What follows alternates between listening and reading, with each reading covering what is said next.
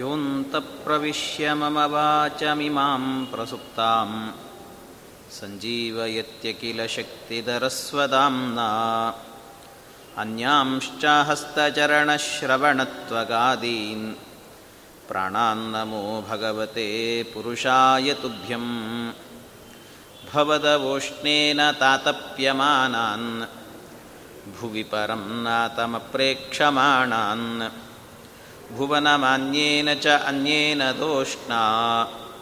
भवतु भीर्मा इति नः सान्त्वयन्तम्। प्रणतवान् प्राणिनां प्राणभूतं प्रणतिभिः प्रीणये पूर्णबोधम् तपोविद्याविरक्त्यादि सद्गुणौगाकरानहम् वादिराजगुरून् वन्दे हयग्रीवपदाश्रयान् मूकोऽपि यत्प्रसादेना मुकुन्दशयनायते। राजराजायते रिक्तो राघवेन्द्रं तमाश्रये। अनवद्यात्मचारित्रं वादिकद्योतभास्करम् विद्यामान्यगुरुं वन्दे विद्याविद्योतभास्वरम् श्रीविश्वेशतीर्थगुरुभ्यो नमः।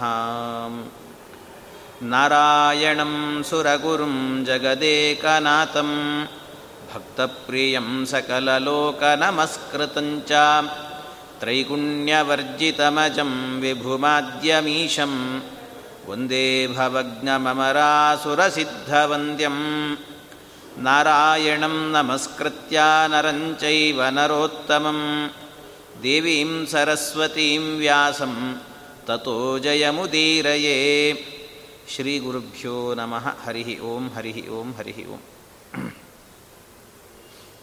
ಎಲ್ಲ ಪಾಂಡವರನ್ನು ಕರೆದುಕೊಂಡು ಕುಂತಿದೇವಿ ಸಹಿತರಾಗಿ ಎಲ್ಲ ಋಷಿಮುನಿಗಳು ಕೂಡ ಧೃತರಾಷ್ಟ್ರ, ಭೀಷ್ಮಾಚಾರ್ಯರು, ವಿದುರ ಎಲ್ಲರೂ ಇರುವಂಥ ಸ್ಥಳಕ್ಕೆ ಹಸ್ತಿನಾವತಿಗೆ ಬಂದಿದ್ದಾರೆ. ಆ ಹಸ್ತಿನಾಪುರಕ್ಕೆ ಬಂದಾಗ ಎಲ್ಲರನ್ನ ಮುಂದೆ ನಿಲ್ಲಿಸಿ ಇವರೆಲ್ಲರೂ ಕೂಡ ಪಾಂಡುರಾಜನ ಮಕ್ಕಳು.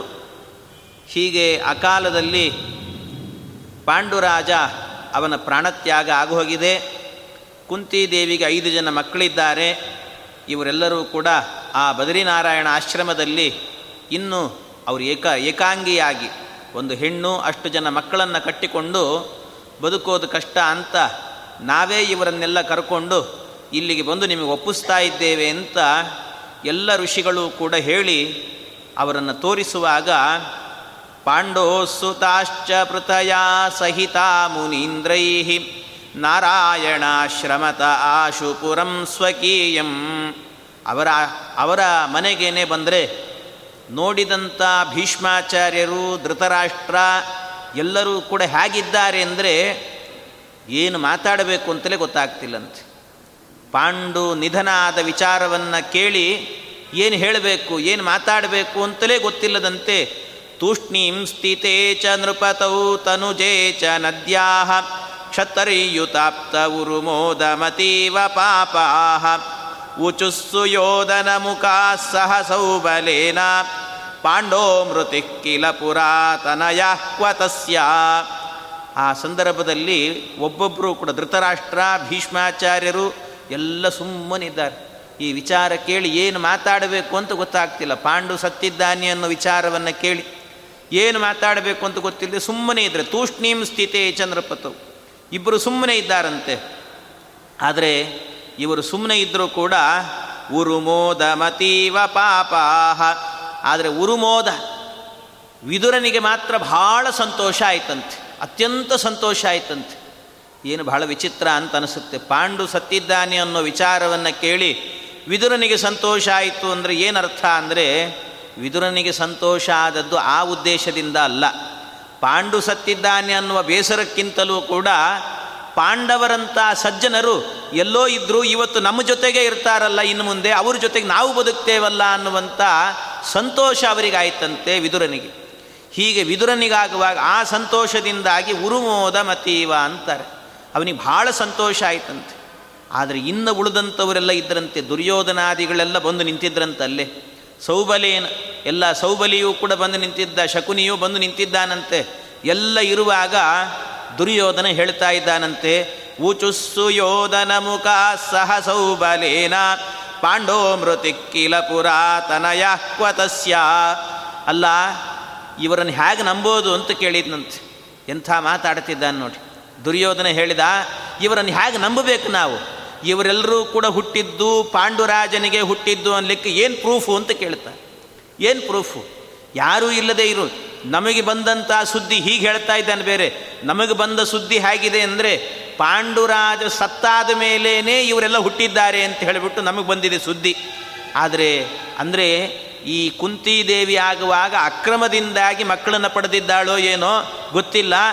ನಕ್ಷೇತ್ರಜಾ ಅಪಿ ಮೃತೆ ಪಿತರಸ್ವಕೀಯೈ ಸಂಯಂಗಿಯೋಗಮನವಾಪ್ಯ ಭವಾಯ ಯೋಗ್ಯಾ ತೇಷಾಮಿತೀರಿತವಚೋನು ಜಗಾದ ವಾಯು ಆಭಾಷ್ಯ ಕೌರವಗಣಾನ್ ಗಗನಸ್ಥಯೇವ ಈ ಮಾತನ್ನು ಹೇಳುವಾಗ ದುರ್ಯೋಧನ ಹಾಗಾಗಿರ್ಲಿಕ್ಕೆ ಯೋಚನೆ ಮಾಡಿ.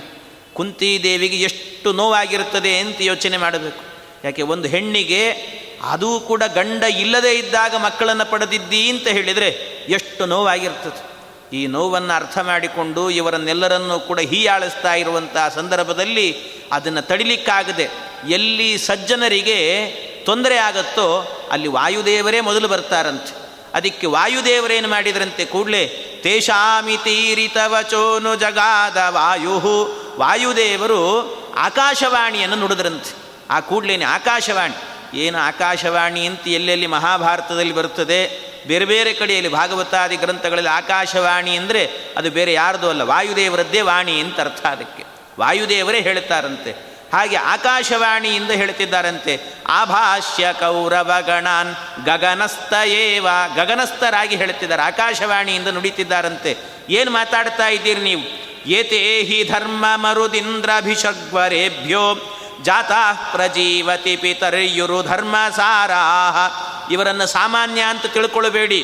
ಪಾಂಡು ಬದುಕಿರುವಾಗಲೇ ಅವನ ಆಜ್ಞೆಯನ್ನು ಪಡೆದುಕೊಂಡೇ ಕುಂತಿದೇವಿ ಆಗಬೇಕಾದ್ರೆ ಯಮಧರ್ಮನಿಂದಾಗಿ ಧರ್ಮರಾಜನನ್ನ, ವಾಯುದೇವರಿಂದ ಭೀಮಸೇನನನ್ನ, ಇಂದ್ರನಿಂದ ಅರ್ಜುನನನ್ನ, ಇನ್ನು ಅಶ್ವಿನಿ ದೇವತೆಗಳನ್ನು ಮಾದ್ರಿ ಆ ಅಶ್ವಿನಿ ದೇವತೆಗಳಿಂದಾಗಿ ನಕುಲ ಸಹದೇವರನ್ನು ಪಡೆದಿದ್ದಾರೆ. ಈ ರೀತಿ ಪಡೆದಿರುವಂಥದ್ದೆಲ್ಲವೂ ಕೂಡ ಇದೆಲ್ಲ ಧಾ, ಧಾರ್ಮಿಕವಾಗಿದೆ. ಯಾವುದರಲ್ಲೂ ಕೂಡ ಲೋಪದೋಷಗಳು ನಡೆದಿಲ್ಲ.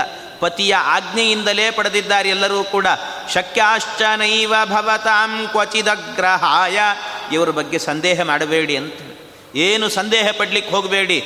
ಯಾಕೆಂದರೆ ಇವರನ್ನು ನೀವೇನಾದರೂ ಕೂಡ ಸಂದೇಹ ಪಡದೇನೆ ಒಳಗೆ ಸ್ವೀಕಾರ ಮಾಡಿದರೆ ಪರವಾಗಿಲ್ಲ. ಒಂದು ವೇಳೆ ನೀವು ಸ್ವೀಕಾರ ಮಾಡೋದಿಲ್ಲ, ಇವರನ್ನು ಹೊರಗೆ ಹಾಕ್ತೀನಿ ಅಂದರೆ ಏನು ಹೆದರಿಕೆ ಇಲ್ಲ ಅಂತಾರೆ. ಏನು ಹೆದರಿಕೆ ಇಲ್ಲ. ಯಾಕೆ ಅಂದರೆ ನೀವಿವರಿಗೆ ಆಶ್ರಯವನ್ನು ಕೊಡದಿದ್ರೇನಂತೆ ಭಗವಂತನೇ ಆಶ್ರಯವನ್ನು ಕೊಡ್ತಾನೆ. ನಾರಾಯಣೇನ ಸತಿತಂ ಪರಿರಕ್ಷಿತಾಸ್ಯತ್. ನಾರಾಯಣೇನ ಸತಿತಂ ಪರಿರಕ್ಷಿತಾಯತ್. ಇವರೆಲ್ಲ ನಾರಾಯಣನಿಂದಲೇ ರಕ್ಷಿತರಾಗ್ತಾರೆ ಅಂತ ಹೇಳ್ತಿದ್ದ ಭಗವಂತನೇ ರಕ್ಷಣೆ ಮಾಡ್ತಾನೆ ಇವರಿಗೆ. ಇಲ್ಲಿ ತನಕ ರಕ್ಷಣೆ ಮಾಡಿದ್ದು ಭಗವಂತ. ಇನ್ನು ಮುಂದಾದರೂ ಕೂಡ ಭಗವಂತನೇ ಇವರಿಗೆ ಆಶ್ರಯವನ್ನು ಕೊಟ್ಟು ರಕ್ಷಣೆ ಮಾಡ್ತಾನೆ. ನೀವ್ಯಾರು ರಕ್ಷಣೆ ಮಾಡಲಿಕ್ಕೆ ಅಂತ ಕೇಳ್ತಾ ಇದ್ದಾರೆ. ವಾಯುದೇವರು ಆಕಾಶವಾಣಿಯಿಂದ ನುಡಿತಾ ಇರುವಂಥ ಮಾತು. ಯಾಕೆ ಅಂದರೆ ನಾವೆಲ್ಲ ಅಂದುಕೊಂಡಿರ್ತೇವೆ. ನಾವು ಯಾರನ್ನೋ ನಾಲ್ಕು ಜನರನ್ನು ಸಾಕ್ತಾ ಇದ್ದೇವೆ ಎಂದು ಕೂಡಲೇ ನಮ್ಮ ಮನೆಯಲ್ಲಿರುವವರನ್ನೇ ನೋಡುವಾಗ ನಮಗೆ ಅನಿಸ್ತಾ ಇರ್ತದಂತೆ. ನಾಲ್ಕು ಜನರಿಗೆ ನಾವೇ ದುಡು ತಂದು ಹಾಕ್ತಾ ಇದ್ದೇವೆ ಅನ್ನೋಷ್ಟಕ್ಕೆ ನಮಗೆ ಎರಡು ಕೊಂಬೇನು ಹತ್ತಾರು ಕೊಂಬುಗಳು ಬೆಳೆದಿರ್ತವೆ ಅಷ್ಟರ ಮಟ್ಟಿಗೆ ಆಗಿರುತ್ತದೆ. ನಾವೇನು ಮಾಡುತ್ತೇವೆ? ಭಗವಂತ ಮಾಡಿಸೋದು ಅಂತಿರಬೇಕು. ಹೇಳ್ತಾರಲ್ಲ ಕನಕದಾಸರು, ಎಲ್ಲೆಲ್ಲೋ ಇರ್ತಾವಂತೆ ಪ್ರಾಣಿಗಳು, ಎಲ್ಲೆಲ್ಲೋ ಇದ್ದಾವೆ ಪ್ರಾಣಿಗಳು, ಕಲ್ಲುಗಳ ಅಡಿಯಲ್ಲಿ ಯಾವ್ಯಾವೋ ಪ್ರಾಣಿಗಳಿದ್ದಾವೆ, ಪಕ್ಷಿಗಳಿದ್ದಾವೆ, ಕಾಡಲ್ಲಿದ್ದಾವೆ, ಎಲ್ಲೆಲ್ಲೋ ಇರುವಂಥ ಪ್ರಾಣಿಗಳಿಗೆಲ್ಲದಕ್ಕೂ ಕೂಡ ಆಹಾರವನ್ನು ಕೊಟ್ಟು ಬದುಕಿಸೋದು ಯಾರು? ನಾವಿದ್ದೇವೆ ಅದಕ್ಕೆ. ಎಲ್ಲೆಲ್ಲಿ ಯಾರ್ಯಾರು ಹುಟ್ಟಿರ್ತಾರೋ ಅವರಿಗೆಲ್ಲ ಆಹಾರವನ್ನು ಆಯಾಯ ಕಾಲಕ್ಕೆ ಕೊಟ್ಟು ರಕ್ಷಣೆ ಮಾಡೋದು ಭಗವಂತ ಅಂತ ಹೇಳ್ತಾರೆ. ಅಡವಿಯೊಳಗಾಡುವ ಮೃಗ ಪಕ್ಷಿಗಳಿಗೆಲ್ಲ ಅಲ್ಲಲ್ಲಿ ಆಹಾರ ಇತ್ತವರು ಯಾರೋ? ಹಡೆದ ಜನನಿಯ ತೆರದಿ ಸ್ವಾಮಿ ಹೊಣೆಗೀಡಾಗಿ ಬಿಡದೆ ರಕ್ಷಿಸುವನು. ಇದಕ್ಕೆ ಸಂಶಯವಿಲ್ಲ. ಅಡವಿಯೊಳಗಾಡುವ ಮೃಗಪಕ್ಷಿಗಳಿಗೆಲ್ಲ ಅಲ್ಲಲ್ಲಿ ಆಹಾರ ಇತ್ತವರು ಯಾರು? ಯಾರು ಇಡ್ತಾರೆ? ನಾವೇನಾದರೂ ಹೋಗಿದ್ದೀವಾ? ಅಲ್ಲೆಲ್ಲೋ ಬೆಳೆದಿದ್ದಾವೆ ಗಿಡ ಮರಗಳೆಲ್ಲವೂ ಕೂಡ. ಅವುಗಳಿಗೆ ನೀರು ನಾವು ಹಾಕಿದ್ದೀವಾ? ಯಾರೂ ಇಲ್ಲ. ಎಲ್ಲ ಭಗವಂತ ಮಾಡ್ತಿರ್ತಾನೆ. ಹಾಗೆ ನೀವೇನು ಆಶ್ರಯ ಕೊಡದೆ ಇದ್ದರೆ ಇವರಿಗೆ ಬದುಕೇ ಇಲ್ಲ ಅಂತ ತಿಳಿಬೇಡಿ. ಇವರಿಗೆ ಸಾಕ್ಷಾತ್ತು ಭಗವಂತನದ್ದೇ ಅನುಗ್ರಹ ಇದೆ ಅಂತ ವಾಯುದೇವರು ಮಾತನ್ನು ಹೇಳಿದ್ರಂತೆ. ವಾಯುದೇವರು ಹೇಳಿದರೂ ಕೂಡ ಈ ವಾಯುದೇವರ ಮಾತನ್ನು ಕೇಳಿಸಿಕೊಂಡು ಕೂಡ ಅದರ ಮೇಲೆ ಮತ್ತೆ ಶಂಕೆಯನ್ನು ಮಾಡಿದ್ರಂತೆ. ಅದರ ಮೇಲೆ ಸಂದೇಹ ವ್ಯಕ್ತಪಡಿಸ್ತಿದ್ದಾರೆ. ವಾಯುದೇವರ ಮಾತು ಅಂದ್ರೇ ಅದ್ಭುತ ಅದು. ಅದಕ್ಕೆ ಮರುಮಾತೇ ಇಲ್ಲ. ಅವರು ಹೇಳಿದ್ದಾರೆ ಅಂದಮೇಲೆ ಪರಮ ಪ್ರಮಾಣ ಅಂತ ಹೇಳ್ತಾರೆ. ತ್ರಿವಿಕ್ರಮ ಪಂಡಿತಾಚಾರ್ಯರು ತತ್ವಪ್ರದೀಪಿಕೆಯಲ್ಲಿ ಹೇಳುವಾಗ ಆಚಾರ್ಯರು ಏನಾದರೂ ಒಂದು ಮಾತು ಹೇಳಿದರು ಅಂದರೆ ಆ ಮಾತಿಗೆ ಇನ್ನೊಂದು ಸಂವಾದಿಯಾಗಿ ಹೇಳಬೇಕು ಅಂತಿಲ್ಲ. ಯದ್ಯಪ್ಯಾಚಾರ್ಯ ಸ್ವಯಮೇವ ಪ್ರಮಾಣಂ ತಥಾಪಿ ಸ್ಕಾಂದೇ ಉಕ್ತಂ ಇತಿ ಪ್ರೌಢಿವಾದಂ ಕರೋತಿ ಅಂತ ಹೇಳ್ತಾರೆ. ಅಂದರೆ ಆಚಾರ್ಯರ ಮುಖದಿಂದಾಗಿ ಒಂದೇನಾದರೂ ಪ್ರಮಾಣವನ್ನು ಉದಾಹರಿಸಿದರೆ ಸಾಕು, ಅದೇ ಪರಮ ಪ್ರಮಾಣ. ಅದು ಸ್ಕಂದ ಪುರಾಣದಲ್ಲಿ ಹೇಳಿದೆ, ಇನ್ನೊಂದರಲ್ಲಿ ಮತ್ಸ್ಯ ಪುರಾಣದಲ್ಲಿ ಇದು ಬೇಕಾಗಿಲ್ಲ ಕೊಟೇಶನ್ ಕೊಡಬೇಕಾಗಿಲ್ಲ ಆಚಾರ್ಯರು. ಅಷ್ಟು ಪ್ರಮಾಣಬದ್ಧವಾಗಿರುತ್ತೆ ಅವರ ಮಾತು ಅಂದರೆ ಅಂತ ಹೇಳ್ತಾರೆ ತ್ರಿವಿಕ್ರಮರು. ಅದರಿಂದಾಗಿ ಆ ವಾಯುದೇವರು ಹೇಳಿದಂಥ ಮಾತಿನ ಮೇಲೂ ಕೂಡ ಸಾಕ್ಷಾತ್ ಕಲಿಸ್ವರೂಪನಾದಂಥ ದುರ್ಯೋಧನ ಶಂಕೆಯನ್ನು ಮಾಡಿದಂತೆ ಸಂದೇಹ ವ್ಯಕ್ತಪಡಿಸಿದ. ವಾಯೋರದೃಶ್ಯವಚನಂ ಪರಿಶಂಕಮಾನೇಶು ಆವಿರ್ಬಭೂವ ಭಗವಾನ್ ಸ್ವಯಮಬ್ಜನಾಭ ವ್ಯಾಸಸ್ವರೂಪ ಉರು ಸರ್ವಗುಣೈಕ ದೇಹ. ಆದಾಯತಾನಗಮದಾಶು ಚ ಪಾಂಡುಗೇಹಂ. ಈ ಸಂದೇಹವನ್ನು ವ್ಯಕ್ತಪಡಿಸ್ಲಿಕ್ಕೆ ಪುರುಸುತ್ತಿಲ್ಲ. ಯಾವಾಗ ವಾಯುದೇವರ ಮಾತಿನ ಮೇಲೆ ಅವಿಶ್ವಾಸವನ್ನು ತೋರುತ್ತಾರೋ ಕೂಡಲೇ ಭಗವಂತನೇ ಬರ್ತಾನಂತಲ್ಲಿ ವಾಯುದೇವರ ಮಾತಿಗೆ ಯಾವತ್ತೂ ಸಂದೇಹವನ್ನು ವ್ಯಕ್ತಪಡಿಸಬಾರ್ದು. ಹಾಗೇನಾದರೂ ಸಂದೇಹ ವ್ಯಕ್ತಪಡಿಸಿದರೆ ಸಾಕ್ಷಾತ್ತು ಭಗವಂತನೇ ಕ್ರುದ್ಧನಾಗಿ ಬರ್ತಾನಂತೆ, ಸಿಟ್ಟಿನಿಂದ ಬರ್ತಾನಂತೆ ಭಗವಂತ. ಅದೇ ರೀತಿಯಲ್ಲಿ ವಾಯುದೇವರ ಮಾತಿನ ಮೇಲೆ ಅವಿಶ್ವಾಸವನ್ನು ವ್ಯಕ್ತಪಡಿಸಿದ್ರಿಂದಾಗಿ ಕೂಡಲೇ ಏನಾಯಿತು? ಭಗವಂತ ವೇದವ್ಯಾಸ ರೂಪಿ ಪರಮಾತ್ಮನೇ ಅಲ್ಲಿಗೆ ಬಂದಂತೆ. ವೇದವ್ಯಾಸ ರೂಪಿ ಪರಮಾತ್ಮ ಬಂದು ಕೂಡಲೇ ಆ ಒಳಗೆ ಯಾರ ಬಳಿಯಲ್ಲೂ ಮಾತಾಡಲಿಲ್ಲ ವ್ಯಾಸರು. ಯಾರ ಬಳಿಯಲ್ಲೂ? ಇವರು ನಾರಾಯಣ ಒಳ್ಳೆಯ ರೀತಿಯಲ್ಲೇ ಇವರು ನಿಯೋಗ ಪದ್ಧತಿಯಿಂದ ಹುಟ್ಟಿದವರು, ಇವರನ್ನು ಸ್ವೀಕಾರ ಮಾಡಬೇಕು, ಯಾವುದೂ ಮಾತಾಡಲಿಲ್ಲ. ಯಾರ ಬಳಿಗೂ ಮಾತಾಡಲಿಲ್ಲಂತೆ. ಏನೂ ಮಾತಾಡದೇನೆ. ಒಳಗೆ ಹೋದ್ರಂತೆ ಧೃತರಾಷ್ಟ್ರನ ಮನೆಯಲ್ಲಿ ಒಳಗೆ ಹೋದರು ಸರ ಸರ ಸರ ಹೋದರು. ಹೋದವರೇ ಒಂದು ಗೂಟಕ್ಕೆ ಒಂದು ಬೀಗದ ಕೈ ಇತ್ತಂತೆ. ಆ ಬೀಗದ ಕೈ ತಗೊಂಡ್ರು ಅದು ಅವ್ರನ್ನೆಲ್ಲರನ್ನ ಕುಂತಿದೇವಿಯನ್ನ ಪಂಚಪಾಂಡವರನ್ನು ಎಲ್ಲರನ್ನ ಕರ್ಕೊಂಡು ಅವರು ಹೊರಗೆ ಬಂದ್ರಂತೆ. ಅದು ಏನು ಬೀಗದ ಕೈ ಯಾವುದು ಅಂದರೆ ಪಾಂಡುರಾಜನ ಮನೆಯ ಬೀಗದ ಕೈ ಅಷ್ಟೇ ಅದು. ಅವನ ಮನೆಯ ಬೀಗದ ಕೈಯನ್ನು ತಗೊಂಡು ಇವರೇ ಬಂದು ಬೀಗವನ್ನು ತೆಗೆದು ಇಲ್ಲಿ ನೀವು ವಾಸ ಮಾಡಿ, ಯಾರು ಬಂದು ಏನು ಮಾಡ್ತಾರೆ ನಾನು ನೋಡಿಕೊಳ್ಳುತ್ತೇನೆ ಅಂತ ವೇದವ್ಯಾಸ ದೇವರೇನೇ ಬಂದು ಗಟ್ಟಿಯಾಗಿ ನಿಂತ್ಕೊಂಡ್ರಂತೆ. ಅಂದರೆ ವಾಯುದೇವರ ಮಾತಿನ ಮೇಲೆ ಅವಿಶ್ವಾಸವನ್ನು ವ್ಯಕ್ತಪಡಿಸಿದರೆ ಸಾಕ್ಷಾತ್ತು ಭಗವಂತನೇ ಬರ್ತಾನೆ ರಕ್ಷಣೆಗೆ ಅಂತ. ಹೀಗೆ ಅವರ ಮಾತಿನಲ್ಲಿ ಅವಿಶ್ವಾಸವನ್ನು ವ್ಯಕ್ತಪಡಿಸಬೇಡಿ. ಕೋಪದಿಂದ ವೇದವ್ಯಾಸ ದೇವರು ಬಂದರಂತೆ. ಹೀಗೆ ಬಂದು ಅವರನ್ನು ಅಲ್ಲಿ ಕೂಡಿಸಿ ಹೋಗ್ತಿದ್ದಾರಂತೆ. ತತ್ಸ್ವೀಕೃತೇಶು ಸಕಲ ಅಪಿ ಭೀಷ್ಮ ಮುಖ್ಯ. ವೈಚಿತ್ರ ವೀರ್ಯ ಸಹಿತ ಪರಿಪೂಜ್ಯ ಸರ್ವಾನ್. ಇನ್ನು ವೇದವ್ಯಾಸ ದೇವರೇನೇ ಒಪ್ಪಿಕೊಂಡ ಮೇಲೆ ಇವರೆಲ್ಲರೂ ಕೂಡ ಪಾಂಡುವಿನ ಪುತ್ರರು ಅಂತ ಹೇಳಿಬಿಟ್ಟೆ ಒಪ್ಪಿದ ನಂತರ, ಇನ್ನು ನಮ್ಮದೇನಿದೆ ಅಂತ ಭೀಷ್ಮಾಚಾರ್ಯರು, ಧೃತರಾಷ್ಟ್ರ ಎಲ್ಲರೂ ಒಪ್ಪಿಕೊಂಡ್ರಂತೆ. ಯಾಕೆ ಅಂದರೆ ಭೀಷ್ಮಾಚಾರ್ಯ ಧೃತರಾಷ್ಟ್ರಾದಿಗಳೆಲ್ಲ ಹುಟ್ಟಿದ್ದೇನೆ ಇವರು ತಂದೇನೆ. ಯಾಕೆ ಅಂದರೆ ಧೃತರಾಷ್ಟ್ರ ಒಪ್ಪೋದಿಲ್ಲ.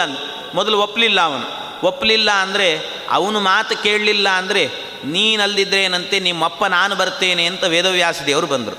ಅಂದರೆ ವೇದವ್ಯಾಸ ದೇವರು ಧೃತರಾಷ್ಟ್ರನ ಅಪ್ಪ. ಅವರೇ ಬಂದು ಹೇಳಿದರು. ಅವರು ಬಂದು ಹೇಳಿದ್ದಕ್ಕೆ ನಿಮ್ಮಪ್ಪನಾಗಿ ಬಂದಿದ್ದೇನೆ ಅಂತ ಹೇಳುವಾಗ ಎಲ್ಲರೂ ಒಪ್ಪಿಕೊಂಡಿದ್ದಾರಂತೆ. ವೈಚಿತ್ರ ವೀರ್ಯ ಸಹಿತ ಪರಿಪೂಜ್ಯ ಸರ್ವಾನ್ ಎಲ್ಲರೂ ಅವರನ್ನು ಸ್ವೀಕಾರ ಮಾಡ್ತಿದ್ದಾರಂತೆ. ಎಲ್ಲರೂ ಸ್ವೀಕಾರ ಮಾಡಿದರೂ ಕೂಡ ಅದರಲ್ಲಿ ವಿಶೇಷವಾಗಿ ದುರ್ಯೋಧನನಿಗೆ ಮಾತ್ರ ಸಹಿಸಲಿಕ್ಕೆ ಆಗಲಿಲ್ಲಂತೆ. ಲಾಗ್ ಮೈಕೈಯೆಲ್ಲ ಹಿಸಿಕೊಂಡ್ರಂತೆ ಅವರು ಆ ಶಕುನಿ, ದುರ್ಯೋಧನ ಎಲ್ಲರೂ ಕೂಡ. ಯಾಕೆ ಅಂದರೆ ಏನೋ ಒಂದು ಉಪಾಯ ಮಾಡಿ, ಏನೋ ಮಾತಾಡಿ, ಕೊನೆಗೆ ಇವರನ್ನು ಮನೆಯಿಂದ ಹೊರಗೆ ಕಳಿಸಬೇಕು ಅಂತ ಯೋಚನೆ ಮಾಡಿದ್ವಿ. ಎಲ್ಲಿದ್ರೋ ಏನೋ ವೇದವ್ಯಾಸ ದೇವರು ಬಂದುಬಿಟ್ರಲ್ಲ, ಇವ್ರನ್ನ ರಕ್ಷಣೆ ಮಾಡಿದ್ರಲ್ಲ ಅಂತ ಭಾಳ ಮನಸ್ಸಿನಲ್ಲಿ ಕುದಿಯಿಂದ ಮೈಯೆಲ್ಲ ಹಿಸುಕೊಂಡ್ರಂತೆ ಅಷ್ಟು ಹಿಂಸೆ ಆಯಿತಂತೆ ಅವರಿಗೆ. ಈ ರೀತಿಯಲ್ಲಿ ಆ ವೇದವ್ಯಾಸ ದೇವರು ಬಂದು ನಾರಾಯಣೇನ ಸತಿತಂ ಸತತಂ, ನಾರಾಯಣನೇ ಬಂದು ರಕ್ಷಣೆ ಮಾಡಿದ್ದಾನಂತೆ ಅವರನ್ನು. ಹೀಗೆ ರಕ್ಷಣೆ ಮಾಡಿ ಅಲ್ಲಿ ಕೂಡಿಸಿ ಹೋದ ನಂತರ ಆಗ ಎಲ್ಲರೂ ಒಪ್ಪಿಕೊಳ್ಳುತ್ತಾ ಇದ್ದಾರೆ. ನಿಧಾನವಾಗಿ ಭೀಮ, ಧರ್ಮರಾಜ ಎಲ್ಲರನ್ನೂ ಪಾಂಡು ತನಯರು ಅಂತ ಒಪ್ಪಿಕೊಂಡು ಅವರ ಜೊತೆಗೆ ವ್ಯವಹಾರಗಳನ್ನೆಲ್ಲ ಮಾಡಲಿಕ್ಕೆ ಆರಂಭ ಮಾಡಿದ್ದಾರಂತೆ. ಆಗ ವಿಶೇಷವಾಗಿ ಆಚಾರ್ಯರು ಎಲ್ಲ ಲೀಲೆಗಳನ್ನು ಕೇಳಿರುತ್ತೇವೆ. ಹಾಗೆ ಭೀಮಸೇನ ದೇವರ ಬಾಲಲೀಲೆಯನ್ನು ಹೇಳುತ್ತಾರೆ. ಭೀಮಸೇನ ದೇವರದ್ದು ಅತ್ಯದ್ಭುತವಾದ ಬಾಲಲೀಲೆಗಳವೆಲ್ಲವೂ ಕೂಡ. ಒಂದು ಮೂರ್ನಾಲ್ಕು ಲೀಲೆಗಳನ್ನು ಹೇಳ್ತಾರೆ ಆಚಾರ್ಯರು. ಎಷ್ಟು ಅದ್ಭುತವಾಗಿದೆ ಅಂದರೆ ಆಚಾರ್ಯ ಹೇಳುತ್ತಾರೆ, ಆಟ ಆಡ್ತಾ ಇದ್ರಂತೆ. ಎಲ್ಲ ಕೌರವರು, ಪಾಂಡವರು ಎಲ್ಲ ಸೇರಿಕೊಂಡು ಆಟ ಆಡ್ತಾ ಇದ್ರಂತೆ. ಏನು ಆಟ ಅಂದರೆ ಈ ಮರಗಳೆಲ್ಲ ಇರ್ತಾವೆ. ಮಾವಿನ ಹಣ್ಣಿನ ಮರ ಇತ್ತಂತೆ. ಮಾವಿನ ಹಣ್ಣಿನ ಮರ ಇದ್ದರೆ ಆ ಮರದ ಮೇಲೆ ಯಾವುದ್ಯಾವುದೋ ಹಣ್ಣಿನ ಮರಗಳೆಲ್ಲವೂ ಕೂಡ ಎಲ್ಲ ಹಣ್ಣಿನ ಮರಗಳಲ್ಲಿ ಹಣ್ಣುಗಳನ್ನು ತೋರಿಸ್ತಾ ಇದ್ರಂತೆ ಭೀಮಸೇನ್ ದೇವರು. ಎಲ್ರಿಗೂ ತೋರಿಸೋರಂತೆ, ನೋಡು ಎಷ್ಟು ಚೆನ್ನಾಗಿದೆ ರಸ್ಪುರಿ ಮಾವಿನ ಹಣ್ಣು, ಎಲ್ಲ ತಿನ್ಬೋದು, ನೋಡಿ ನೋಡಿ ಅಂತ ತೋರಿಸೋರಂತೆ. ತೋರಿಸಿ ಅಷ್ಟೇ ಅಲ್ಲದೇನೆ, ನೀವು ಮೇಲಕ್ಕೆ ಹತ್ತಿ ಬೇಗ ಕಿತ್ಕೊಂಡು ತಿನ್ಬೋದು ನೀವೆಲ್ಲರೂ ಕೂಡ ಅಂತ ಎಲ್ಲ ಕೌರವರನ್ನು ಕೂಡ ಒಳ್ಳೆ ಹಣ್ಣುಗಳನ್ನು ತೋರಿಸಿ ಗಿಡದ ಮೇಲಕ್ಕೆ ಹತ್ತಿಸ್ತಾ ಇದ್ರಂತೆ.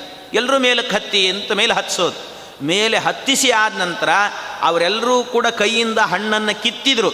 ಇನ್ನೇನು ಕೆಳಗಿಳಿಬೇಕಷ್ಟೇ ಅವರು ಕೆಳಗಿಳಿಯೋದ್ರೊಳಗೇನೆ ಮರಕ್ಕೆ ಒಂದು ಸರ್ತಿ ಝಾಡಿಸಿ ಒದಿತಾ ಇದ್ರಂತೆ ಭೀಮಸೇನ ದೇವರು ಆ ಹಣ್ಣುಗಳ ಸಹಿತವಾಗಿ ಎಲ್ಲ ಕೌರವರು ಕೂಡ ಪತಪತ ಅಂತ ಉದುರಿ ಹೋಗ್ತಿದ್ರಂತೆ ಎಲ್ಲರೂ ಕೂಡ. ಕೆಳಗೆಲ್ಲ ಬಿದ್ದು ಹೋಗ್ತಿದ್ರಂತೆ. ಬಿದ್ದ ನಂತರ ಹಣ್ಣು ಒಂದು ಕಡೆಯಲ್ಲಿ, ಇವರೊಂದು ಕಡೆಯಲ್ಲಿ. ಅವರೆಲ್ಲರೂ ಕೂಡ ತಮ್ಮ ಮೈಕೈಗೇನಾಯಿತು ಅಂತ ಅವರ ಮೈಕೈಗಳನ್ನೆಲ್ಲ ಸರಿ ಮಾಡಿಕೊಳ್ಳೋದ್ರೊಳಗೇನೆ ಭೀಮಸೇನ್ ದೇವರು ಬಂದು ಎಲ್ಲ ಹಣ್ಣುಗಳನ್ನು ಕೂಡ ತಗೊಂಡು ಅವರು ತಿಂದು ಹಾಕಿಬಿಡ್ತಿದ್ರಂತೆ. ಇದು ಅವರ ಆಟ ಆಗ್ತಾ ಇತ್ತು ಅಂತ ಹೇಳ್ತಾರೆ. ಈ ರೀತಿ ಆಟ ಆಡ್ತಿದ್ರಂತೆ. ಪಕ್ವೋರು ಭೋಜ್ಯ ಫಲ ಸನ್ನಯನಾಯ ವೃಕ್ಷೇಶು ಆರೂಢ ರಾಜತನಯಾಭಿವೀಕ್ಷ ಭೀಮ. ಪ್ರಾದ ಪ್ರಾ ಪಾದಪ್ರಹಾರ ಮುರುವೃಕ್ಷತಲೆ ಪ್ರದಾಯ. ಸಾಕಂಪಲೈರ್ವಿನಿಪತತ್ಸು ಫಲಾನ್ಯಭುಂಕ್ತ ಈ ರೀತಿಯಲ್ಲಿ ಪಾದಪ್ರಹಾರ ಮುರುವೃಕ್ಷ ತಲೆ ಪ್ರದಾಯ. ಪಾದಪ್ರಹಾರವನ್ನು ಮಾಡಿ ಕೆಳಗೆ ಬಿದ್ದಾಗ ಆ ಹಣ್ಣುಗಳನ್ನೆಲ್ಲ ಅವರು ತಿಂತಾ ಇದ್ರಂತೆ. ಈ ಸಂದರ್ಭದಲ್ಲಿ ಒಂದು ಕತೆ ಹೇಳುತ್ತಾರೆ. ಏನು ಅಂದರೆ, ಯಾಕೆ ಭೀಮಸೇನ್ ದೇವರಿಗೆ ಮರ ಹತ್ತಿ ಹಣ್ಣು ತೊಗೊಳ್ಲಿಕ್ಕೆ ಆಗ್ತಿರಲಿಲ್ಲ ಏನು ಹಾಗಾದ್ರೆ? ಕೌರವರನ್ನೆಲ್ಲ ಹತ್ತಿಸಿ, ಅವರು ಕಿತ್ತಿದ ಹಣ್ಣನ್ನು ಇವರು ಕೆಳಗೆ ಬೀಳಿಸಿ, ಆ ಹಣ್ಣನ್ನು ಇವರು ತಿಂತಾ ಇದ್ರು ಅಂದರೆ ಭೀಮಸೇನ್ ದೇವರಿಗೆ ಮೊದಲೇ ಹೇಳುವಂತೆ ಅವರು ಒಳ್ಳೆ ಅಜಾನ ಬಾಹು, ಒಳ್ಳೆ ಭಾರವಾದ ದೇಹ ಇತ್ತು. ಆದ್ದರಿಂದ ಅವರಿಗೆ ಗಿಡ ಹತ್ತಲಿಕ್ಕೆ ಆಗ್ತಾ ಇರಲಿಲ್ಲ. ಅದಕ್ಕೋಸ್ಕರ ಇವ್ರನ್ನ ಮೇಲೆ ಹತ್ತಿಸಿ, ಆ ಹಣ್ಣನ್ನು ಇವರು ತಿಂತಾ ಇದ್ರು ಅಂತ ಕೆಲವರು ಹೇಳ್ತಾರೆ. ಅದಕ್ಕೆ ಹಾಗೆ ತಿಳ್ಕೊಳ್ಬೇಡಿ ಅಂತ ಆ ರೀತಿ ಅಲ್ಲ, ಭೀಮಸೇನ್ ದೇವರಿಗೆ ಗಿಡ ಹತ್ತಲಿಕ್ಕೆ ಆಗ್ತಿರಲಿಲ್ಲ ಅಲ್ಲ. ಕೌರವರಿಗೆ ಎಷ್ಟಾಗುತ್ತೆ ಅಷ್ಟು ಹಿಂಸೆ ಕೊಡಬೇಕು ಅಂತ ಮಾಡ್ತಿದ್ರಂತೆ. ಕೌರವರನ್ನ ಸೆದೆ ಬಡಿತಾ ಇದ್ರಂತೆ ಯಾವಾಗಲೂ ಕೂಡ. ಅಷ್ಟು ಯಾಕೆ ಅಂದರೆ ಭಗವದ್ವೇಷಿಗಳವರೆಲ್ಲರೂ ಕೂಡ. ಭಗವದ್ವೇಷಿಗಳಿಗೆ ಯಾವಾಗಲೂ ನೋವಾಗ್ತಿರಬೇಕು ಅನ್ನೋ ದೃಷ್ಟಿಯಿಂದಾಗಿ ಭೀಮಸೇನ ದೇವರು ಈ ರೀತಿ ಮಾಡ್ತಾ ಇದ್ರಂತೆ. ಅದಕ್ಕೆ ಯಾಕೆ ಅಂದರೆ ಭೀಮಸೇನ ದೇವರದೇ ಒಂದು ಕತೆ ಹೇಳುತ್ತಾರೆ ಏನಂದ್ರೆ ಅವರ ದೇಹದಲ್ಲಿ ಎಷ್ಟು ಲಾಘವ ಇತ್ತು ಅಂದರೆ ಒಂದು ಬಾರಿ ಅರ್ಜುನ ದ್ರೋಣಾಚಾರ್ಯರಲ್ಲಿ ವಿದ್ಯೆಯನ್ನು ಕಲಿತಾ ಇದ್ದಂತೆ ಅಸ್ತ್ರವಿದ್ಯೆಯನ್ನು ಕಲಿಯುವಾಗ ದ್ರೋಣಾಚಾರ್ಯರ ಬಳಿಯಲ್ಲಿ ಒಮ್ಮೆ ಅದು ದ್ರೋಣಾಚಾರ್ಯಗೆ ಪ್ರಿಯ ಶಿಷ್ಯ ಅಂತ ಮಾಡಿಕೊಡೋದೇ ಭೀಮಸೇನ್ ದೇವರು ಮುಂದೆ. ಅದು ಮುಂದೆ ಬರ್ತದೆ ಭೀಮಸೇನ್ ದೇವರೇ ಅರ್ಜುನನನ್ನು ಪ್ರಿಯ ಶಿಷ್ಯ ಅಂತ ಮಾಡುತ್ತಾರೆ. ಹಾಗೆ ಅರ್ಜುನ ಒಂದು ಬಾರಿ ಏನು ಮಾಡಿದ್ನಂತೆ? ಒಂದು ಯಾವುದೋ ಒಂದು ಹಣ್ಣಿಗೆ ಗುರಿ ಇಟ್ಟು ಬಿಡು ಅಂತ ದ್ರೋಣಾಚಾರ್ಯರು ಬಾಣವನ್ನು ಬಿಡಿಸಿದ್ರಂತೆ. ಆ ಬಾಣ ಬಿಟ್ಟಿದ್ದಾನಷ್ಟೇ. ಆ ಬಿಟ್ಟಾಗಲೇ ತುಂಬ ಮೇಲೆ ಹೋಗಬೇಕು. ಹಣ್ಣು ಬಹಳ ಮೇಲಿತ್ತಂತೆ. ಅಂಥ ಹಣ್ಣಿಗೆ ಗುರಿ ಬಿಟ್ಟು ಕೂಡಲೇನೆ ಅದು ಇನ್ನೂ ಹೋಗಿ ಹಣ್ಣನ್ನು ತಲುಪಿಲ್ಲ.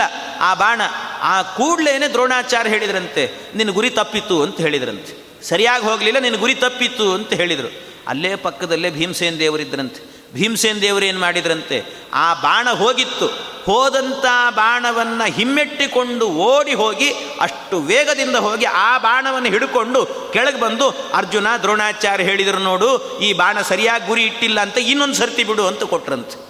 ಅಂದರೆ ಅವರ ವೇಗ ಎಷ್ಟಿತ್ತು ಅಂತ ಅರ್ಥ ಮಾಡಿಕೊಳ್ಳ್ರಿ ಭೀಮಸೇನ ದೇವರದ್ದು. ಅಷ್ಟು ಲಾಘವವಾದ ಶರೀರ ಅವರದ್ದು.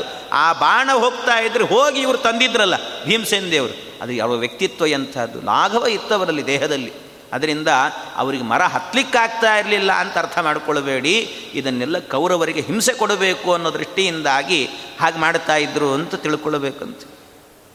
ಇದ್ದೇನು ಯುದ್ಧ ಉತ್ಪ್ಲವೇ ಚ ವಾರಿಪ್ಲವೇ ಚ ನಿಖಿಲಾನ್ ಸಹಿತಾನ್ ಕುಮಾರಾನ್, ಏಕೋ ಜಿಗಾಯ ತರಸಾ ಪರಮಾರ್ಯ ಕರ್ಮ ವಿಷ್ಣೋ ಸುಪೂರ್ಣ ಸದನುಗ್ರಹ ತಸ್ಸು ನಿತ್ಯಾತ್. ಎಲ್ಲ ಏನು ಆಟಗಳನ್ನಾಡಿದರೂ ಕೂಡ, ಎಲ್ಲ ಆಟದಲ್ಲೂ ಕೂಡ ವಾಯುದೇವರೇನೆ ಫಸ್ಟ್ ಯಾವುದರಲ್ಲೂ ಕೂಡ ಅವರು ಹಿಂದೆ ಇರೋದು ಅಂತ ಸೆಕೆಂಡ್ ಅನ್ನೋ ಸ್ಥಾನವೇ ಇಲ್ಲಂತೆ ಅವರಿಗೆ.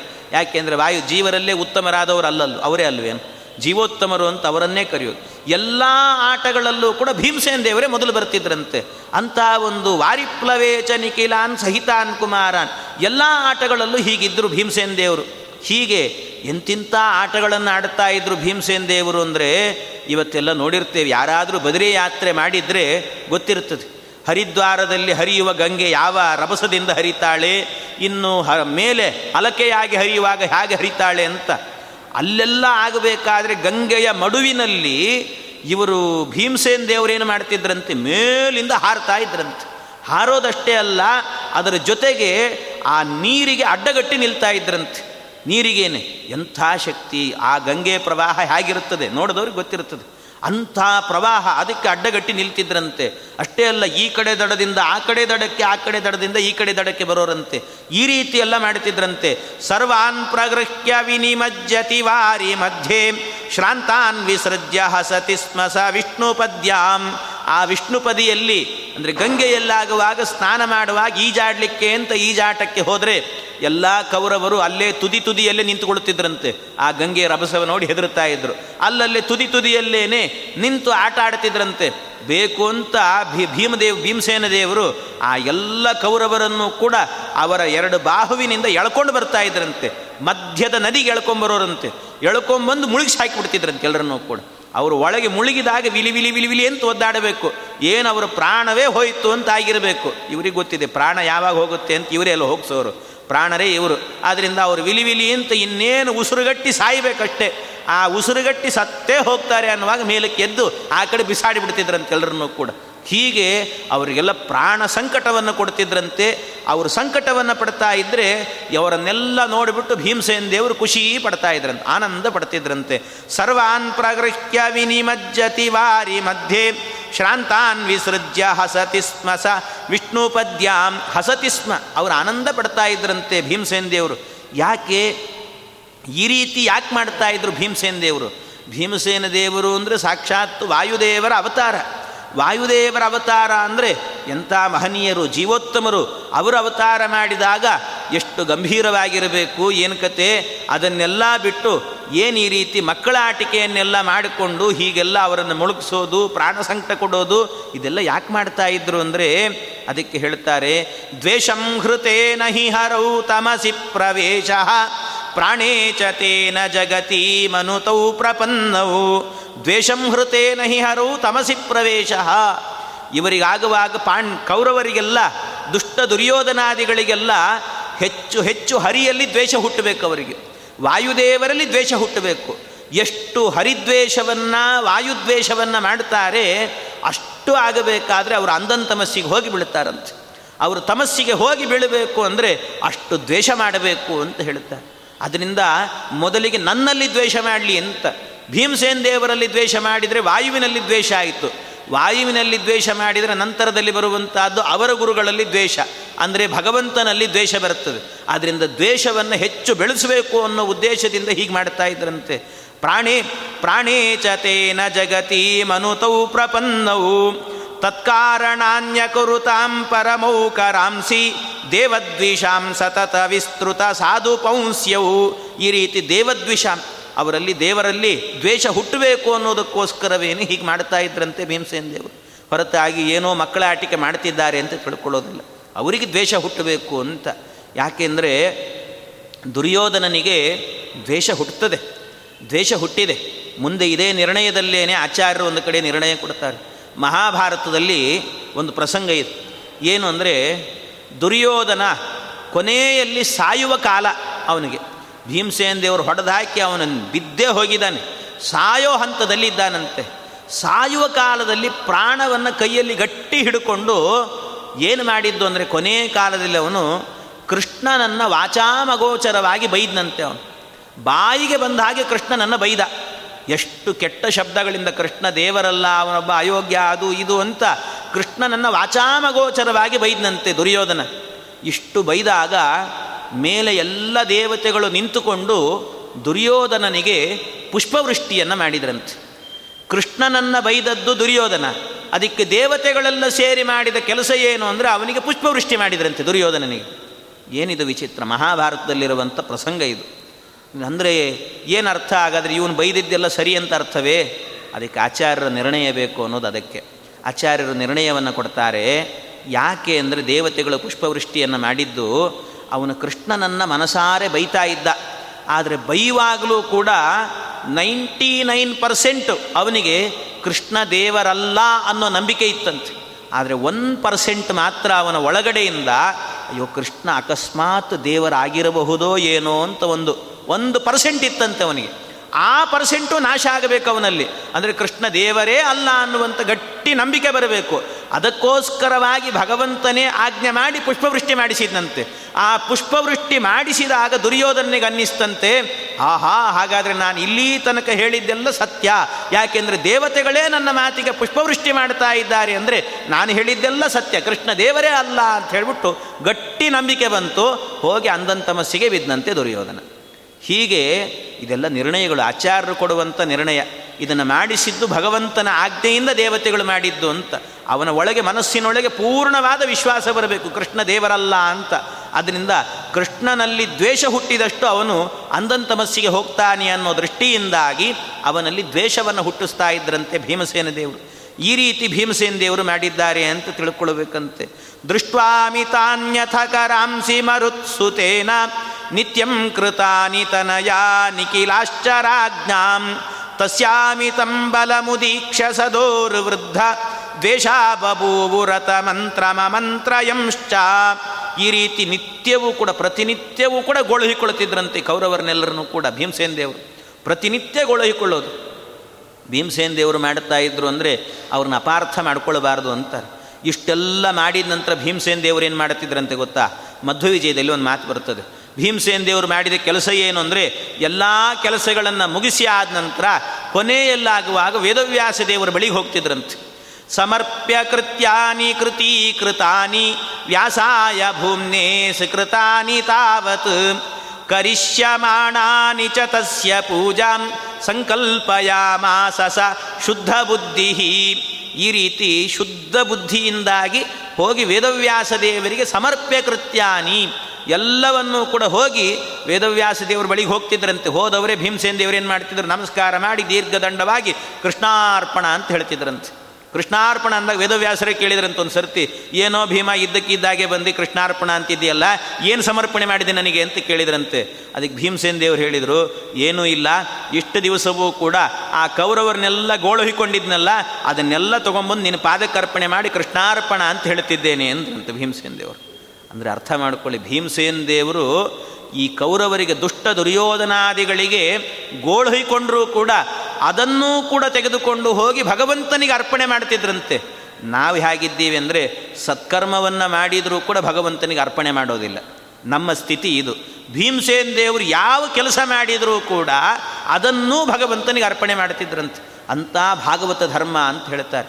ಆದ್ದರಿಂದಲೇ ಭೀಮಸೇನ ದೇವರು ಯಾವ ಕರ್ಮಗಳನ್ನು ಮಾಡಿದರೂ ಕೂಡ ಅದೆಲ್ಲವೂ ಕೂಡ ಧರ್ಮವೇ ಆಗ್ತಿತ್ತಂತೆ ಭೀಮಸೇನ ದೇವರದ್ದು. ಅವ್ರು ಏನು ಕರ್ಮ ಮಾಡಿದರೂ ಧರ್ಮ ಆಗ್ತಿತ್ತು. ನಾವು ಧರ್ಮ ಮಾಡಿದರೆ ಅದು ನಮ್ಮ ಕರ್ಮ ಆಗಿರ್ತದೆ ಅಷ್ಟೇ. ಹೀಗೆ ವ್ಯತ್ಯಾಸ ಇದೆ. ಅವರು ಮಾಡಿದ್ದೆಲ್ಲ ಕರ್ಮಗಳು ಕೂಡ ಧರ್ಮ ಆಗ್ತಿತ್ತು. ನಾವು ಮಾಡುವಂಥ ಧರ್ಮಗಳು ಕೂಡ ನಮ್ಮ ಕರ್ಮ ಆಗಿರುತ್ತದೆ ಇಷ್ಟೇ. ಹಾಗೆ ಭೀಮಸೇನ್ ದೇವರು ಒಳ್ಳೆ ಧಾರ್ಮಿಕವಾದಂಥ ಕೆಲಸಗಳನ್ನು ಮಾಡಿ ಶುದ್ಧವಾದ ಭಾಗವತ ಧರ್ಮವನ್ನು ಉಳಿಸಿಕೊಂಡವರು ಅಂತಾರೆ. ಈ ರೀತಿ ಭೀಮಸೇನ್ ದೇವರು ಮಾಡುವಾಗ ಭಾಳ ಸಿಟ್ಟು ಬಂತು ಭೀಮಸೇನ ದೇವರ ಮೇಲೆ. ಏನಾದರೂ ಮಾಡಿ ಭೀಮಸೇನ ದೇವರನ್ನು ಕೊಲ್ಲಬೇಕು ಅಂತ ಯೋಚನೆ ಮಾಡಿದಂತೆ ದುರ್ಯೋಧನ. ಏನಾದರೂ ಮಾಡಬೇಕು. ಅದಕ್ಕೇನು ಮಾಡಿದ ಅಂದರೆ, ದುರ್ಯೋಧನ ಒಬ್ಬನೇ ಅಲ್ಲ ಯಾರ್ಯೋಧನ ಕಡೆಯವರು, ಅವರೆಲ್ಲರನ್ನೂ ಕೂಡ ಒಟ್ಟು ಸೇರಿಸಿದ್ನಂತೆ. ಎಲ್ಲ ರಾಜಕುಮಾರರನ್ನು ಸೇರಿಸಿದ್ನಂತೆ. ಒಂದಷ್ಟು ಜನ ಭೀಮಸೇನ ದೇವರ ಕಡೆಗೂ ಇದ್ದರು ಹಾಗೆ ಎಲ್ಲ ಕೆಲವರೆಲ್ಲ ಭೀಮಸೇನನ ದ್ವೇಷಿಗಳಂಥವ್ರನ್ನೆಲ್ಲರನ್ನು ಒನ್, ಒಟ್ಟು ಸೇರಿಸಿ ಒಂದು ಮೀಟಿಂಗ್ ಮಾಡಿದ್ನಂತೆ ದುರ್ಯೋಧನ. ಎಲ್ಲರೂ ಸೇರಿ ಒಂದು ಮೀಟಿಂಗ್ ಮಾಡಬೇಕು ಅಂತ. ಯೇ ತತ್ರ ನರದೇವ ಸುತಾಸುರಾಂಶಾ ಪ್ರೀತಿಂ ಪರಾಂ ಪವನಜೇ ನಿಖಿಲ ಅಕುರ್ವನ್ ತಾಂಸ್ತಾನ್ ವಿಹಾಯ ದಿತಿಜಾ ನರದೇವ ವಂಶ ಜಾತಾ ವಿಚಾರ್ಯ ವದ ನಿಶ್ಚಯಮಸ್ಯ ಚಕ್ರುಹು ವದ ನಿಶ್ಚಯಮಸ್ಯ ಇವನನ್ನು ಸಂಹಾರ ಮಾಡಬೇಕು ಅಂತ ಎಲ್ಲ ಸೇರಿಕೊಂಡು ಮೀಟಿಂಗ್ ಮಾಡಿ ಯೋಚನೆ ಮಾಡಿದ್ದಾರೆ. ಭೀಮಸೇನ ದೇವರನ್ನು ಸಂಹಾರ ಮಾಡಬೇಕು ಅಂತ. ಭೀಮಸೇನ ದೇವರನ್ನು ಸಂಹಾರ ಮಾಡಿದರೆ ಯೋಚನೆ ಹಾಗಿತ್ತು ಅಂದರೆ ಅವರದ್ದು. ಅದರಲ್ಲಿ ಹೇಳಿದ್ರಂತೆ ಪರಸ್ಪರವಾಗಿ, ದುರ್ಯೋಧನಾದಿಗಳೆಲ್ಲ ಪರಸ್ಪರ ಮಾತಾಡಿದ್ರಂತೆ. ಭೀಮನನ್ನು ಡೈರೆಕ್ಟಾಗಿ ಯುದ್ಧ ಮಾಡಿ ಗೆಲ್ಲಲಿಕ್ಕೆ ಸಾಧ್ಯ ಇಲ್ಲ ಅಂತ. ಅವನನ್ನು ಯುದ್ಧ ಮಾಡಿ ಗೆಲ್ಲಲಿಕ್ಕೆ ಸಾಧ್ಯವೇ ಇಲ್ಲ. ಯಾಕೆ ಅಂದರೆ ಅವನ ಬಾಹುಬಲ ಅಂಥದ್ದು. ಅವನ ಬಾಹುಬಲದ ಮುಂದೆ ಯಾರೂ ನಿಲ್ಲಲಿಕ್ಕೆ ಸಾಧ್ಯ ಇಲ್ಲ ಭೀಮಸೇನ ದೇವರು ಇದರಲ್ಲಿ. ಅದರಿಂದ ಭೀಮನನ್ನು ಕೊಲ್ಲೋದು ಅಂತಿದ್ದರೆ ಅವನನ್ನು ಏನಾದರೂ ಮಾಡಿ ನಾವು ಕೆಟ್ಟ ಕೆಲಸದಿಂದಲೇ ಕೊಲ್ಲಬೇಕು. ಅಂದರೆ ವಾಮ ಮಾರ್ಗದಿಂದಲೇ ಅವನ ಸಂಹಾರ ಮಾಡಬೇಕೆ ಹೊರತು ಡೈರೆಕ್ಟಾಗಿ ಹೋಗಿ ಅವನನ್ನು ಯುದ್ಧ ಮಾಡ್ತೀವಿ ಅಂತ ಮಾಡಲಿಕ್ಕೆ ಸಾಧ್ಯವೇ ಇಲ್ಲ. ಅದರಿಂದಾಗಿ ವಾಮ ಮಾರ್ಗ ಅನುಸರಿಸಬೇಕು ಅಂತ. ಅದಕ್ಕೆ ಭೀಮನನ್ನು ಕೊಲ್ಲುವಾಗ ವಾಮ ಮಾರ್ಗ ಇರಲಿ. ಇನ್ನು ಅರ್ಜುನನನ್ನು ಹ್ಯಾಕ್ ಕೊಲ್ಲೋದು ಅಂದರೆ ಅವನನ್ನು ಬೇಕಾದ್ರೆ ಡೈರೆಕ್ಟಾಗಿ ಎದುರಿಸ್ಬೋದು ಅಂತ. ಡೈರೆಕ್ಟಾಗಿ ಎದುರಿಸಿ ಕೊಲ್ಲಬೋದಂತೆ ಅರ್ಜುನನನ್ನು. ಹಾಕಿ ಕೊಲ್ಲಬೋದು. ಇನ್ನು ಉಳಿದವರು ಮೂರು ಜನ, ಧರ್ಮರಾಜ ಮತ್ತು ನಕುಲ ಸಹದೇವ. ಇವರನ್ನೇನು ಮಾಡಬೇಕು ಅಂದರೆ ಇವರಿಬ್ಬರು ಹೋದರು ಅಂದರೆ ಇವರೇನು ಮಾಡಲಿಕ್ಕೆ ಸಾಧ್ಯ ಇಲ್ಲ.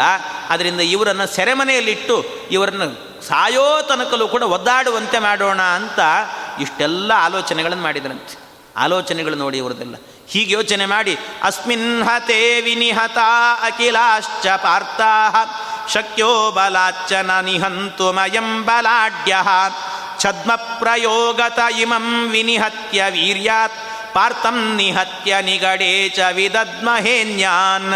ಛದ್ಮ ಪ್ರಯೋಗತ ಯಾವುದೋ ಒಂದು ಛದ್ಮದಿಂದಲೇನೆ ಇವನ್ನು ಸಂಹಾರ ಮಾಡಬೇಕು ಅಂತ, ವಾಮ ಮಾರ್ಗದಿಂದ ಮಾಡಬೇಕು ಅಂತ ಯೋಚನೆ ಮಾಡಿದ್ದ ಆಯಿತು ಅಂತ ಭೀಮಸೇನ ದೇವರಿಗೆ ಏನಾದರೂ ಮಾಡಿ ಕೊಲ್ಲಬೇಕು.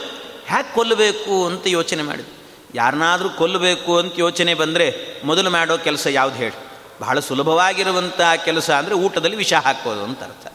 ಊಟದಲ್ಲಿ ವಿಷ ಹಾಕಿಬಿಟ್ರೆ ಸಾಕು ಸಾಯ್ತಾರೆ ಅಂತ. ಅದಕ್ಕೆ ಭೀಮಸೇನ ದೇವರಿಗೆ ಊಟದಲ್ಲಿ ವಿಷ ಹಾಕಿ ಕೊಡಬೇಕು ಅಂತ ಯೋಚನೆ ಮಾಡಿದ್ರಂತೆ.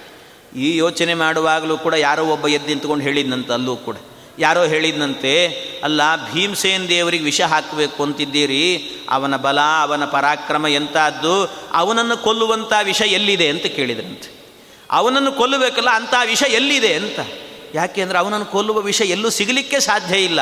ಅಂಥ ಪರಾಕ್ರಮ ಅವನದ್ದು. ಅವನ ದೇಹವನ್ನೇ ಕೊಲ್ಲಬೇಕು ಅಂದರೆ ಎಷ್ಟು ಕಠಿಣ ಇದೆ.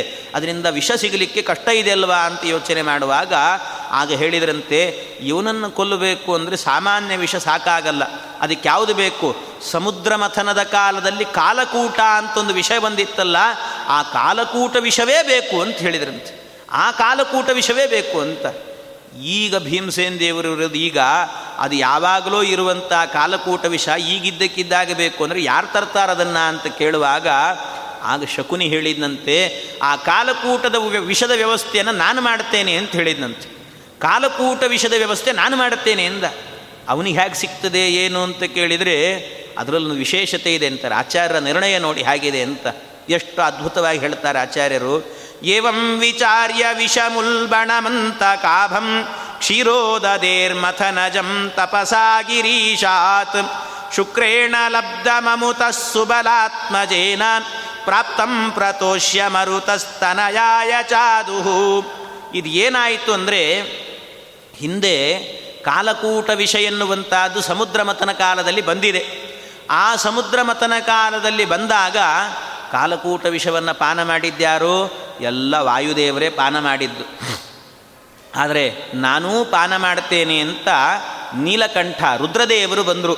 ರುದ್ರದೇವರು ಪಾನ ಮಾಡಲಿಕ್ಕೆ ಅಂತ ಬಂದಾಗ ಒಂದು ಬಿಂದು ಮಾತ್ರ ಕೊಟ್ಟರಂತೆ ವಾಯುದೇವರು. ಅದು ತಿದ್ದಿ ತೇಡಿ ಕೊಟ್ಟಿದ್ದಾರೆ, ಬಿಂದು ಮಾತ್ರ ಕೊಟ್ಟಿದ್ದಾರೆ. ಆ ಬಿಂದು ಮಾತ್ರ ಕೊಟ್ಟಿದ್ದರಲ್ಲಿ ಏನು ಮಾಡಿದ್ರಂತೆ ರುದ್ರದೇವರು? ಅರ್ಧ ಉಳಿಸ್ಕೊಂಡ್ರಂತೆ ಅದರಲ್ಲೂ ಕೂಡ. ಒಂದು ಡ್ರಾಪ್ ಕೊಟ್ಟರೆ ಅದರಲ್ಲಿ ಅರ್ಧ ಡ್ರಾಪನ್ನು ಹಾಗೆ ಉಳಿಸ್ಕೊಂಡ್ರಂತೆ. ಅರ್ಧ ಡ್ರಾಪನ್ನು ಮಾತ್ರ ತಗೊಂಡ್ರು. ಆ ಅರ್ಧ ಡ್ರಾಪಲ್ಲೂ ಕೂಡ ಒಂದು ಅರ್ಧ ಭಾಗವನ್ನು ಕೆಳಗೆ ಬೀಳಿಸಿದರು. ಅದು ಮುಂದೆ ಬರ್ತದೆ ಕತೆ. ಆ ಕಥೆಯು ಬಂದು ಅದರಲ್ಲಿ ಅರ್ಧ ಡ್ರಾಪ್ ಕೆಳಗೆ ಬೀಳಿಸಿದ್ರು.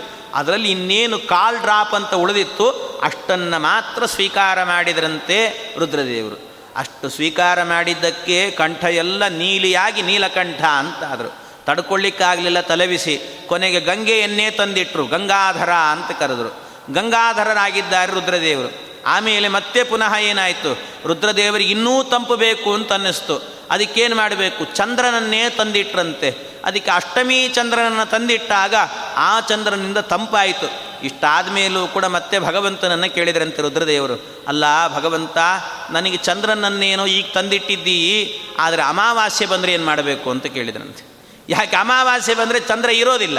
ಆದ್ದರಿಂದಾಗಿ ಅಮಾವಾಸ್ಯೆ ಹೊತ್ತಿಗೆ ಚಂದ್ರ ಮಾಯೆಯಾಗಿ ಹೋಗ್ತಾನೆ, ಮತ್ತೆ ನನಗೆ ತಲೆಬಿಸಿ ಶುರುವಾಗುತ್ತಲ್ಲ ಅನ್ನುವಾಗ, ಅಷ್ಟೇ ಅಲ್ಲ, ಹೋಗಲಿ, ಅಮಾವಾಸ್ಯೆ ಬಂದರೆ ತಲೆಬಿಸಿ ಜಾಸ್ತಿ ಆಗ್ತದೆ. ಇನ್ನು ಪೂರ್ಣಿಮೆ ಬಂತು ಅಂದರೆ ಆಗ ಪೂರ್ಣ ಚಂದ್ರ ಆಗಿಬಿಡ್ತಾನೆ. ಅದೇನಾಗುತ್ತೆ? ಓವರ್ ಡೋಸ್ ಆಗಿಬಿಡ್ತದೆ ಆಮೇಲೆ. ಅದೂ ಸಮಸ್ಯೆನೇ. ಓವರು ಆಗಬಾರ್ದು, ಆ ಕಡೆ ಕಡಿಮೆನೂ ಆಗಬಾರ್ದು. ಅದನ್ನು ಪೂರ್ಣ ಮೇಂಟೈನ್ ಮಾಡ್ತಾ ಹೋಗಬೇಕು. ಎಲ್ಲ, ಈ ಎಲ್ಲ ಶುಗರ್ ಗಿಗರ್ ಲೆವೆಲನ್ನು ಮೇಂಟೈನ್ ಮಾಡ್ತಿರ್ತಾರೆ. ಹಾಗೆ ಮೇಂಟೈನ್ ಮಾಡಬೇಕಂತೆ. ಆ ರೀತಿ ಮಾಡಬೇಕು, ಏನು ಮಾಡಬೇಕು ಅಂತ ಕೇಳಿ. ಆಗಲೂ ಭಗವಂತ ಅನುಗ್ರಹ ಮಾಡಿದಂತೆ ರುದ್ರದೇವರಿಗೆ ಏನು ಯೋಚನೆ ಮಾಡಬೇಡ. ಎಲ್ಲೆಲ್ಲಿ, ಎಲ್ಲ ಕಡೆಯಲ್ಲೂ ಕೂಡ ಚಂದ್ರನಿಗೆ ಕ್ಷಯ ಮತ್ತು ಅವನ ವೃದ್ಧಿ ಆದರೂ ಕೂಡ ನಿನ್ನ ತಲೆಯಲ್ಲಿರುವ ಚಂದ್ರ ಮಾತ್ರ ಅಷ್ಟಮಿ ಚಂದ್ರನಾಗಿ ಹಾಗೇ ಇರ್ತಾನೆ ಅಂತ ಭಗವಂತ ಅನುಗ್ರಹ ಮಾಡಿದಂತೆ. ಆದ್ದರಿಂದ ರುದ್ರದೇವರ ತಲೆಯಲ್ಲಿರುವಂಥ ಚಂದ್ರ ಯಾವತ್ತೂ ದೊಡ್ಡವನಾಗಲ್ಲ, ಹಾಗೆ ಮಾಯೆಯೂ ಆಗಲ್ಲಂತೆ. ಹಾಗೇ ಇರ್ತಾನಂತೆ ಚಂದ್ರ, ಭಗವಂತನ ಅನುಗ್ರಹದಿಂದ ಅಂತಾರೆ.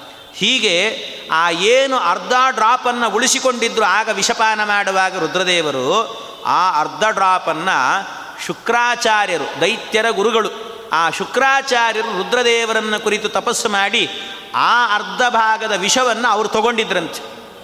ಅರ್ಧ ಡ್ರಾಪ್ ವಿಷವನ್ನು ನನಗೆ ಕೊಡಿ ಅಂತ ರುದ್ರದೇವರಿಂದ ಪಡ್ಕೊಂಡಿದ್ರಂತೆ. ಯಾಕೆ ಅಂದರೆ ಅವರು ಕುಡಿಲಿಕ್ಕಂತೂ ಅಲ್ಲ, ಮತ್ತೇನು ಅವರ ಶಿಷ್ಯರಾದ ದೈತ್ಯರಿಗೆ ಕುಡಿಸ್ಲಿಕ್ಕೂ ಅಲ್ಲ, ಮತ್ತೊಬ್ಬರಿಗೆ ಕುಡಿಸ್ಬೇಕು ಅಂತ. ದೈತ್ಯರ ಮೂಲಕವಾಗಿ ಸಜ್ಜನರಿಗೆ ಕುಡಿಸಬೇಕು ಅನ್ನೋ ಉದ್ದೇಶದಿಂದಾಗಿ ಶುಕ್ರಾಚಾರ್ಯರು ಆ ವಿಷವನ್ನು ತೆಗೆದುಕೊಂಡಿದ್ರಂತೆ. ಹಾಗೆ ಪಡೆದಂಥ ಏನು ವಿಷ ಇದೆ, ಅದನ್ನು ಈ ಶಕುನಿ ಹೇಳ್ತಿದ್ದಾನೆ, ಶುಕ್ರಾಚಾರ್ಯರ ಮೂಲಕವಾಗಿ ನಾನು ತರ್ತೇನೆ ಆ ವಿಷವನ್ನು ಅಂತ ಹೇಳಿ ತಗೊಂಡೇ ಬಂದಿದ್ದಾನಂತೆ ಆ ವಿಷವನ್ನು ಅಲ್ಲಿ ತನಕ ಹೋಗಿ ಶುಕ್ರಾಚಾರ್ಯರಿಂದ ಆ ವಿಷವನ್ನು ತಂದಿದ್ದಾನಂತೆ. ಪ್ರಾಪ್ತಂ ಪ್ರತೋಷ್ಯ ಮರುತಸ್ತನಯಾಯ ಚಾದು ಶುಕ್ರೇಣ ಲಬ್ಧ ಮಮುತ ಸುಬಲಾತ್ಮಜೇನ. ಶುಕ್ರೇಣ ಲಬ್ಧ. ಶುಕ್ರಾಚಾರ್ಯರಿಂದ ಅದನ್ನು ಪಡ್ಕೊಂಡು ಬಂದಿದ್ದಾನಂತೆ. ನೋಡಿ, ಎಲ್ಲಿ ಕಾಲಕೂಟ ವಿಷ, ಎಲ್ಲಿಂದ ಬಂದಿದೆ, ಏನು ಕತೆ? ಅದನ್ನು ಇಲ್ಲಿಗೆ ತಂದಿದ್ದಾರಂತೆ. ಈ ವಿಷವನ್ನು ತಂದು ಯೋಚನೆ ಮಾಡಿ, ಎಲ್ಲ ಅನ್ನದಲ್ಲಿ ಹಾಕಿ, ಅವನಿಗೆ ಅಡಿಗೆಯಲ್ಲಿ ಹಾಕಿ, ಚೆನ್ನಾಗಿ ಊಟದಲ್ಲಿ ವಿಷ ಹಾಕಬೇಕು ಅಂತ ತೀರ್ಮಾನ ಮಾಡಿದ್ದಾರೆ. ಈ ವಿಷ ಏನಾದರೂ ಮಾಡ್ತದ ಹೇಳಿ. ನಿಜವಾಗಲೂ ಯೋಚನೆ ಮಾಡಿದರೆ ಈ ವಿಷ ಮೂಲತಃ ಎಲ್ಲಿಂದ ಬಂದಿದ್ದು ಹೇಳಿ. ಮೂಲತಃ ಬಂದದ್ದೇ ವಾಯುದೇವರಿಂದ. ಮತ್ತೆ ಅವರಿಗೆ ಬರ್ತಾ ಇದೆ. ವಾಯುದೇವರೇನೆ ಒಂದು ಡ್ರಾಪು ರುದ್ರದೇವರಿಗೆ ಕೊಟ್ಟಿದ್ದು. ಅದು ಶುಕ್ರಾಚಾರ್ಯಗೆ ಬಂತು ಅರ್ಧ ಡ್ರಾಪು. ಅದು ತಗೊಂಬಂದದ್ದು ಈ ಸುಬಲ, ಅಂದರೆ ಶಕುನಿ. ಆ ಶಕುನಿ ತಂದು ಮತ್ತೆ ಎಲ್ಲಿ ಕೊಡ್ತಿದ್ದಾನೆ? ಕೊಡ್ತಾ ಇರೋದು ಭೀಮಸೇನ ದೇವರಿಗೆ, ವಾಯುದೇವರಿಗೆ ಕೊಡ್ತಿದ್ದಾನಂತೆ. ಆ ವಾಯುದೇವರಿಗೆ ಊಟದಲ್ಲಿ ವಿಷ ಹಾಕಬೇಕು ಅಂತ ಯೋಚನೆ ಮಾಡಿ ಸಮ್ಮಂತ್ರ್ಯ ರಾಜತನಯೈರ್ಧೃತ ರಾಷ್ಟ್ರ ಜೈಸ್ತು ದತ್ತಂ ಸೂದ ಮುಖತೋ ಕಿಲ ಭಕ್ಷ್ಯ ಭೋಜ್ಯೆ. ಎಲ್ಲ ಭಕ್ಷ್ಯ ಭೋಜ್ಯಗಳನ್ನೆಲ್ಲ ಮಾಡಿಸಿ ಅದರಲ್ಲೆಲ್ಲ ವಿಷ ಹಾಕ್ಸಿದ. ಎಲ್ಲ ವಿಷ ಹಾಕಿಸಿದಾಗ ಈ ವಿಚಾರ ಧೃತರಾಷ್ಟ್ರನ ಒಬ್ಬ ಮಗನಿಗೆ ಗೊತ್ತಾಯ್ತಂತೆ. ಅಂದರೆ ದುರ್ಯೋಧನ ತಮ್ಮ ಅವನು. ದುರ್ಯೋಧನ ತಮ್ಮ ಅವನ ಜೊತೆಯಲ್ಲೇ ಇದ್ದ ಅವನು. ಅವನಿಗೆ ಗೊತ್ತಾಯ್ತಂತೆ. ಅವನ ಹೆಸರೇನು ಅಂದರೆ ಯುಯುತ್ಸು ಅಂತ ಹೆಸರು ಅವನದ್ದು ಯುಯುತ್ಸು ಎನ್ನುವಂಥ ಒಬ್ಬ ದುರ್ಯೋಧನನ ತಮ್ಮ.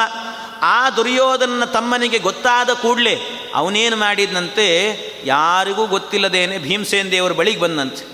ಭೀಮಸೇನ ದೇವರ ಬಳಿಗೆ ಬಂದು ಹೇಳ್ತಾ ಇದ್ದಂತೆ, ಭೀಮಸೇನ, ಇವತ್ತೇನಾದರೂ ಆಗಲಿ ಊಟ ಮಾತ್ರ ಮಾಡಲಿಕ್ಕೆ ಹೋಗಬೇಡ, ಯಾಕೆಂದರೆ ನಿನಗೆ ವಿಷ ಹಾಕಿ ಕೊಲ್ಲಬೇಕು ಅಂತ ನಮ್ಮ ಅಣ್ಣಂದರೆಲ್ಲ ತೀರ್ಮಾನ ಮಾಡಿದ್ದಾರೆ, ನೀನು ಮಾತ್ರ ಊಟ ಮಾಡಬೇಡ ಅಂತ ಯುಯುತ್ಸು ಹೇಳಿದ್ನಂತೆ. ಎಂಥದಿದು? ಧೃತರಾಷ್ಟ್ರನ ಮಗ ದುರ್ಯೋಧನ ತಮ್ಮ, ಆ ದುರ್ಯೋಧನನ ತಮ್ಮ ಆಗಬೇಕಾದ್ರೆ ಅವನು ದುಷ್ಟ ಆಗಿರಬೇಕು ಇವನಿಗೆ ಬಂದು ಹೇಳ್ತಿದ್ದಾನಲ್ಲ ಅಂದರೆ ಅದಕ್ಕೆ ಆಚಾರ್ಯರಲ್ಲೂ ನಿರ್ಣಯ ಕೊಡ್ತಾರೆ. ಏನು ಅಂದರೆ ದುರ್ಯೋಧನನ ತಮ್ಮ ಅಂದರೆ ಗಾಂಧಾರಿಗೆ ಹುಟ್ಟಿದವನಲ್ಲ ಈ ಯುತ್ಸು. ಮತ್ತಾರು ಅಂದರೆ ಈ ಧೃತರಾಷ್ಟ್ರನಿಗೆ ಮತ್ತೊಬ್ಬ, ಒಬ್ಬ ವೈಶ್ಯಸ್ತ್ರೀ ಇದ್ದಂತೆ ವೈಶ್ಯಸ್ತ್ರೀ ಹೆಂಡತಿ ಆಗಿದ್ದಂತೆ ಅವಳಿಂದಾಗಿ ಒಬ್ಬ ಮಗ ಹುಟ್ಟಿದ್ನಂತೆ. ಅವನು ಮಹಾ ಹರಿಭಕ್ತನಾಗಿದ್ದ. ಅವನ ಹೆಸರು ಯುಯುತ್ಸು ಅಂತ. ಆ ಯುಯುತ್ಸು ಬಂದು ಹೇಳ್ತಾ ಇದ್ದಾನೆ, ಆದರೆ ದುರ್ಯೋಧನ ಪಕ್ಷಪಾತಿ ಅಂತ ತೋರಿಸ್ಕೊಳ್ತಿದ್ದ, ಆದರೆ ಒಳಗಿಂದ ಸಜ್ಜನ ಪಕ್ಷಪಾತಿ ಆಗಿದ್ದಂತೆ ಅವನು ಬಂದು ಹೇಳ್ತಾ ಇದ್ದಾನಂತೆ ಭೀಮಸೇನ್ ದೇವರಿಗೆ, ಇದೆಲ್ಲ ವಿಷ ಹಾಕಿದ್ದಾರೆ, ಊಟ ಮಾಡಬೇಡ ಅಂತ. ಅದಕ್ಕೆ ಭೀಮಸೇನ ದೇವರು, ಆಯ್ತಾಯ್ತು, ಪರವಾಗಿಲ್ಲ ಅಂತ ಹೇಳಿ ಕಳಿಸಿದರು. ಅಂದರೆ ಏನು ಭೀಮಸೇನ ದೇವರಿಗೆ ಹೋಗಿ ಉಪಕಾರ ಮಾಡಿದ ಅಂತ ಅರ್ಥ ಅಲ್ಲ. ಇದರಿಂದ ಈ ಯುತ್ಸು ಭೀಮಸೇನ ದೇವರಿಗೆ ತಿಳಿಸಿದ್ರಿಂದ ಅವನು ಪುಣ್ಯ ಕಟ್ಟಿಕೊಂಡ ಅಂತ ಅರ್ಥ ಯಾಕೆ ಭೀಮಸೇನ ದೇವರಿಗೆ ಇದೇನೂ ಆಗೋದೇ ಇಲ್ಲ. ಅವನು ಪುಣ್ಯಕ್ಕೋಸ್ಕರವಾಗಿ ಆ ರೀತಿ ಮಾಡಿಸಿದ ಭಗವಂತ ಅಷ್ಟೇ. ಹಾಗೆ ಮಾಡಿಸಿದಾಗ ಅದನ್ನು ತಿಳಿದಿದ್ದಾನೆ ಭಗ, ಭೀಮಸೇನ. ತಿಳಿದೂ ಕೂಡ ಅವತ್ತಿನ ದಿವಸ ಬೇಕು ಅಂತಲೇ ಊಟಕ್ಕೆ ಹೋಗಿ ಕೂತ್ಕೊಂಡಂತೆ. ಇಷ್ಟು ವಿಚಾರ ಗೊತ್ತಾದ ಮೇಲೂ ಕೂಡ ಜ್ಞಾತ್ವಾಯುಯುತ್ಸು ಗದಿತಂ ಬಲವಾನ್ ಸ ಭೀಮೋ ವಿಷ್ಣೋರನುಗ್ರಹ ಬಲಾಜ್ಜರ ಜರಯಾಂಚಕಾರ. ವಿಷ್ಣು ವಿಷ್ಣೋರ ಅನುಗ್ರಹ ಬಲಾತ್ ಭಗವಂತನ ಅನುಗ್ರಹ ಇದೆ ಭೀಮಸೇನ ದೇವರಿಗೆ, ಏನಾಗತ್ತೆ? ಏನೂ ಇಲ್ಲ. ಅನಾಯಾಸವಾಗಿ ಎಲ್ಲವನ್ನೂ ಕೂಡ ತಿಂದು ತೇಗಿದ್ದಾರಂತೆ. ಏನು ಕಾಲಕೂಟ ವಿಷವನ್ನು ಹಿಡೀ ಪಾನ ಮಾಡಿದವರಿಗೆ ಒಂದು ಡ್ರಾಪ್ ಏನಾಗ್ತದೆ? ಅರ್ಧ ಡ್ರಾಪ್ ಅದು ಕೂಡ, ಅದೇನು ಮಾಡಲಿಕ್ಕೆ ಸಾಧ್ಯ? ಏನೂ ಇಲ್ಲ. ಅಂಥದ್ದು ಅನಾಯಾಸವಾಗಿ ಎಲ್ಲವನ್ನು ಕೂಡ ಭಕ್ಷಣೆ ಮಾಡಿಕೊಂಡು ಎಲ್ಲ ಜೀರ್ಣ ಮಾಡಿಕೊಳ್ತಾ ಇದ್ದಾರಂತೆ. ಜೀರ್ಣೇ ವಿಷೇ ಕುಮತಯ ಪರಮಾಭಿ ತಪ್ತಾ ಪ್ರಸಾದ ಮಾಶು ವಿಧದುರು ಹರಿಪಾದ ತೋಯೇ ಅದಕ್ಕೆ ಯೋಚನೆ ಮಾಡಿದ್ರಂತೆ. ಲಾ ಈ ಭೀಮಸೇನ ಸತ್ತಿರ್ತಾನೋ ಏನೋ ಅಂತ ಯೋಚನೆ ಮಾಡಿಕೊಂಡು ಎಲ್ಲ ಬಂದು ನೋಡ್ತಿದ್ದಾರೆ. ನೋಡಿದರೆ ಒಳ್ಳೆ ಊಟ ಗೀಟ ಮಾಡಿಕೊಂಡು ಆಯಾಗಿ ನಿದ್ದೆ ಮಾಡ್ತಿದ್ದಾನಂತೆ ಭೀಮಸೇನ. ಹಾಯಾಗಿ ನಿದ್ದೆ ಮಾಡೋದನ್ನು ನೋಡಿ, ಅಯ್ಯೋ ದೇವರೇ, ಈ ಭೀಮಸೇನ ಏನಪ್ಪ, ಎಂತಹ ಕಾಲಕೂಟ ವಿಷವನ್ನು ತಂದರೂ ಕೂಡ ಅದನ್ನು ಜೀರ್ಣ ಮಾಡಿಕೊಳ್ತಾ ಇದ್ದಾನಲ್ಲ. ಏನು ಇವನು ಸಾಕ್ಷಾತ್ ವಾಯುದೇವರೋ ಏನೋ ಅಂತ ಅನ್ನಿಸ್ತಂತೆ ಅವನಿಗೆ. ಅವನಿಗೆ ಆ ಸಂದೇಹ ಬಂತು ಒಂದು ಸರ್ತಿ ವಾಯುದೇವರೇ ಆಗಿದ್ದಾನೋ ಏನೋ ಅಂತ. ಅಷ್ಟರ ಮಟ್ಟಿಗೆ ಆಯಿತಂತೆ. ಇಷ್ಟಾದ ನಂತರ ಯೋಚನೆ ಮಾಡಿದ, ಮತ್ತೆ ಯೋಚನೆ ಮಾಡಿದಂತೆ ಅದಕ್ಕೆ ಇಲ್ಲ, ಇವನನ್ನು ಇನ್ನೂ ಬಿಡಬಾರದು. ಸತತ ಮತ್ತೆ ಮತ್ತೆ ಪ್ರಯತ್ನ ಮಾಡಬೇಕು ಅಂತ ಭೀಮನನ್ನು ಕೊಲ್ಲಿಕ್ಕೆ ಇನ್ನೊಂದು ಪ್ರಯತ್ನ ಮಾಡೋಣ ಅಂತ ಯೋಚನೆ ಮಾಡಿ ಗಂಗೆಯ ಒಂದು ಮಡುವಿನಲ್ಲಿ ಒಂದು ಭವನವನ್ನು ಕಟ್ಟಿಸಿದ್ನಂತೆ ಆ ಕಟ್ಟಿಸಿದ್ದು ಯಾಕೆ ಅಂದರೆ ದುರ್ಯೋಧನ ಈ ಭೀಮಸೇನ ದೇವರನ್ನು ಆ ಮಡುವಿನಿಂದ ಕೆಳಗೆ ಹಾಕಬೇಕು ಅಂತ. ಯಾಕೆ ಅಂದರೆ ಗಂಗೆ ಒಳಗೆ ಹಾಕಿ ಅವನ್ನ ಕೊಲ್ಲಬೇಕು ಅಂತೇನೋ ಯೋಚನೆ ಮಾಡಿದರು. ಆದರೆ ಎಲ್ಲೋ ಹೋಗಿ ಮಲಗಿದರೆ ಭೀಮ ಅಲ್ಲಿಂದ ಅವನನ್ನು ಎತ್ಕೊಂಡು ಬಂದು ಹಾಕಬೇಕಲ್ಲ. ಅವನು ಎತ್ತಲಿಕ್ಕೆ ಭಾಳ ಕಷ್ಟ ಇದೆ. ಆದ್ದರಿಂದ ಭಾಳ ಕಷ್ಟ ಅಂತ ಯೋಚನೆ ಮಾಡಿ ಗಂಗೆಯ ಮಧ್ಯದಲ್ಲೇನೆ ಒಂದು ಭವನ ನಿರ್ಮಾಣ ಮಾಡಿಸಿದ್ನಂತೆ. ಆ ಭವನದಲ್ಲಿ ಎಲ್ಲೋ ಒಂದು ಕಡೆಯಲ್ಲಿ ಸಂದಿಂದ ಭೀಮಸೇನ ದೇವರು ಕೆಳಗೆ ಬೀಳಬೇಕು. ಅಷ್ಟು ದೊಡ್ಡದೊಂದು ಓಪನ್ ಸ್ಪೇಸ್ ಇರಬೇಕು. ಅದರಲ್ಲಿ ಸ್ಪೇಸ್ ಇದೆ ಅಂತ ಯಾರಿಗೂ ಗೊತ್ತಾಗಿರಬಾರ್ದು. ಆ ರೀತಿ ವ್ಯವಸ್ಥಿತವಾಗಿ ಒಂದು ಭವನವನ್ನೇ ನಿರ್ಮಾಣ ಮಾಡಿಸಿದಂತೆ ಅಲ್ಲಿ ಭೀಮಸೇನ ದೇವರನ್ನು ಮಲಗಿಸಬೇಕು, ಮಲಗಿಸಿ ಅಲ್ಲಿಂದ ತಳ್ಳಬೇಕು ಅಂತ ಯೋಚನೆ ಮಾಡಿದ್ದ. ಗಂಗೆಯ ಮಡು ಎಂಥದ್ದು ಅಂತ ಗೊತ್ತಲ್ವ? ಗಂಗೆಯ ಮಡು ಹೇಗಿರುತ್ತದೆ ಅಂದರೆ, ಅದರ ಮಡುವಾಗುವಾಗ ಮೇಲಿಂದ ಗಂಗೆ ಕೆಳಗೆ ಬಿದ್ದಲು ಅಂದರೆ ಪಾತಾಳಕ್ಕೆ ಹೋಗಿ ಬರ್ತಾಳಂತೆ. ಎಷ್ಟು ಅಂದರೆ ಅದನ್ನು ಮಧ್ವವಿಜಯದಲ್ಲೂ ಅದರ ಉಲ್ಲೇಖ ಮಾಡಿದ್ದಾರೆ.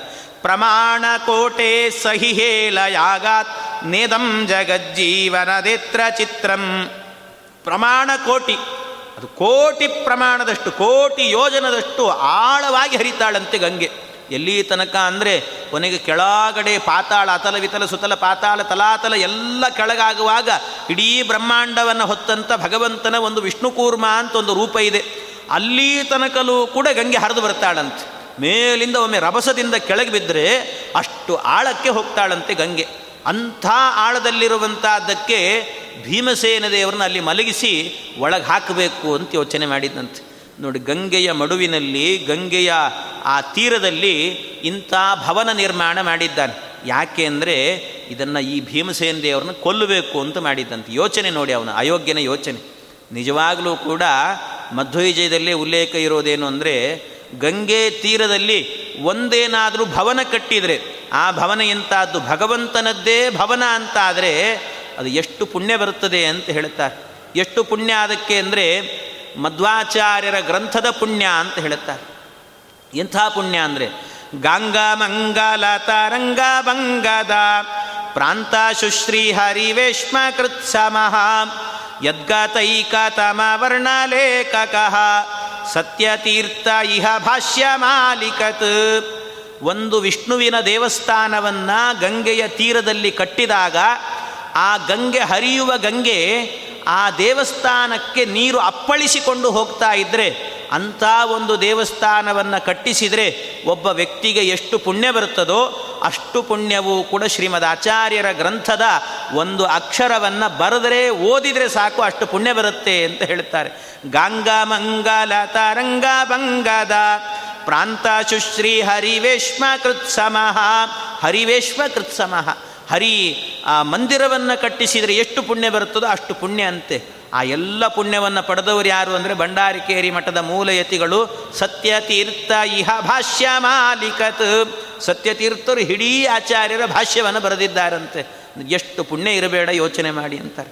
ಅಷ್ಟು ಪುಣ್ಯ ಇದೆ ಅಂತೆ ಒಂದು ಭವನವನ್ನು ಕಟ್ಟಿಸಿದರೆ ವಿಷ್ಣು ಮಂದಿರ ಕಟ್ಟಿಸಿದರೆ ಆದರೆ ಈ ಅಯೋಗ್ಯ ದುರ್ಯೋಧನ ಕಟ್ಟಿಸಿದ್ದು ಯಾಕೆ ಅಂದರೆ ಅವನು ಭೀಮಸೇನ ದೇವರನ್ನು ಕೊಲ್ಲಬೇಕು ಅಂತ ಕಟ್ಟಿಸಿದಂತೆ ಅಯೋಗ್ಯ. ಹೀಗೆ ಕಟ್ಟಿಸಿ ಅದರಿಂದಾಗಿ ಭೀಮಸೇನ ದೇವರನ್ನು ಕೊಲ್ಲಬೇಕು ಅಂತ ಯೋಚನೆ ಮಾಡಿದ್ದಾನೆ. ಎಷ್ಟು ಕೋಟಿ ಯೋಜನ ಕೆಳಗೆ ಬಿಡುತ್ತದೆ ತತ್ಕೋಟಿ ಯೋಜನ ಗಭೀರ ಮುದಂ ವಿಗಾಹ್ಯ ಭೀಮೋ ವಿಜಂಭೃಣತ ಏವ ವಿವೃಶ್ಯ ಪಾಶಾನ್ ಉತ್ತೀರ್ಯ ಸಜ್ಜನ ಗಣಸ್ಯ ವಿಧಾಯ ಹರ್ಷಂ ತಸ್ತಾವನಂತ ಗುಣ ವಿಷ್ಣು ಸದಾತಿಹಾರ್ಧ ಭೀಮಸೇನ ದೇವರನ್ನ ಬೇಕು ಅಂತ ಭೀಮಸೇನ ದೇವರೇ ಬಂದು ಆ ಭವನದಲ್ಲೇ ಮಲಗಿದ್ರಂತೆ. ಮಲಗಿದಾಗ ಭೀಮಸೇನ ದೇವರನ್ನು ಅವರು ಒಳಗೆ ಹೋದ್ಮೇಲೆ ಬಿಡಿಸ್ಕೊಳ್ಳಿಕ್ಕಾಗಿರಬಾರ್ದು ಅವರಿಗೆ. ಅದಕ್ಕೆ ಇಡೀ ದೇಹಕ್ಕೆ ದೊಡ್ಡ ದೊಡ್ಡ ಸರಪಳಿಗಳನ್ನೇ ಸುತ್ತಿದ್ರಂತೆ ಭೀಮಸೇನ ದೇವರಿಗೆ. ಎಲ್ಲವನ್ನ ಮೈ ಕೈಯೆಲ್ಲ ಕಟ್ಟಿ ಹಾಕಿ ಭೀಮಸೇನ ದೇವರನ್ನು ಒಳಗೆ ತಳ್ತಾ ಇದ್ದಾರಂತೆ. ಭೀಮಸೇನ ದೇವರನ್ನ ಗಂಗೆಗೆ ಹಾಕಿದರೆ ಅವರು ಗಂಗೆಯಲ್ಲಿ ಬಿದ್ದರು ಏನು ಅವ್ರಿಗೇನಾಗತ್ತೆ ಹೇಳಿ. ಎಲ್ಲವನ್ನು ಕೂಡ ಮೀರಿ ನಿಂತವರು.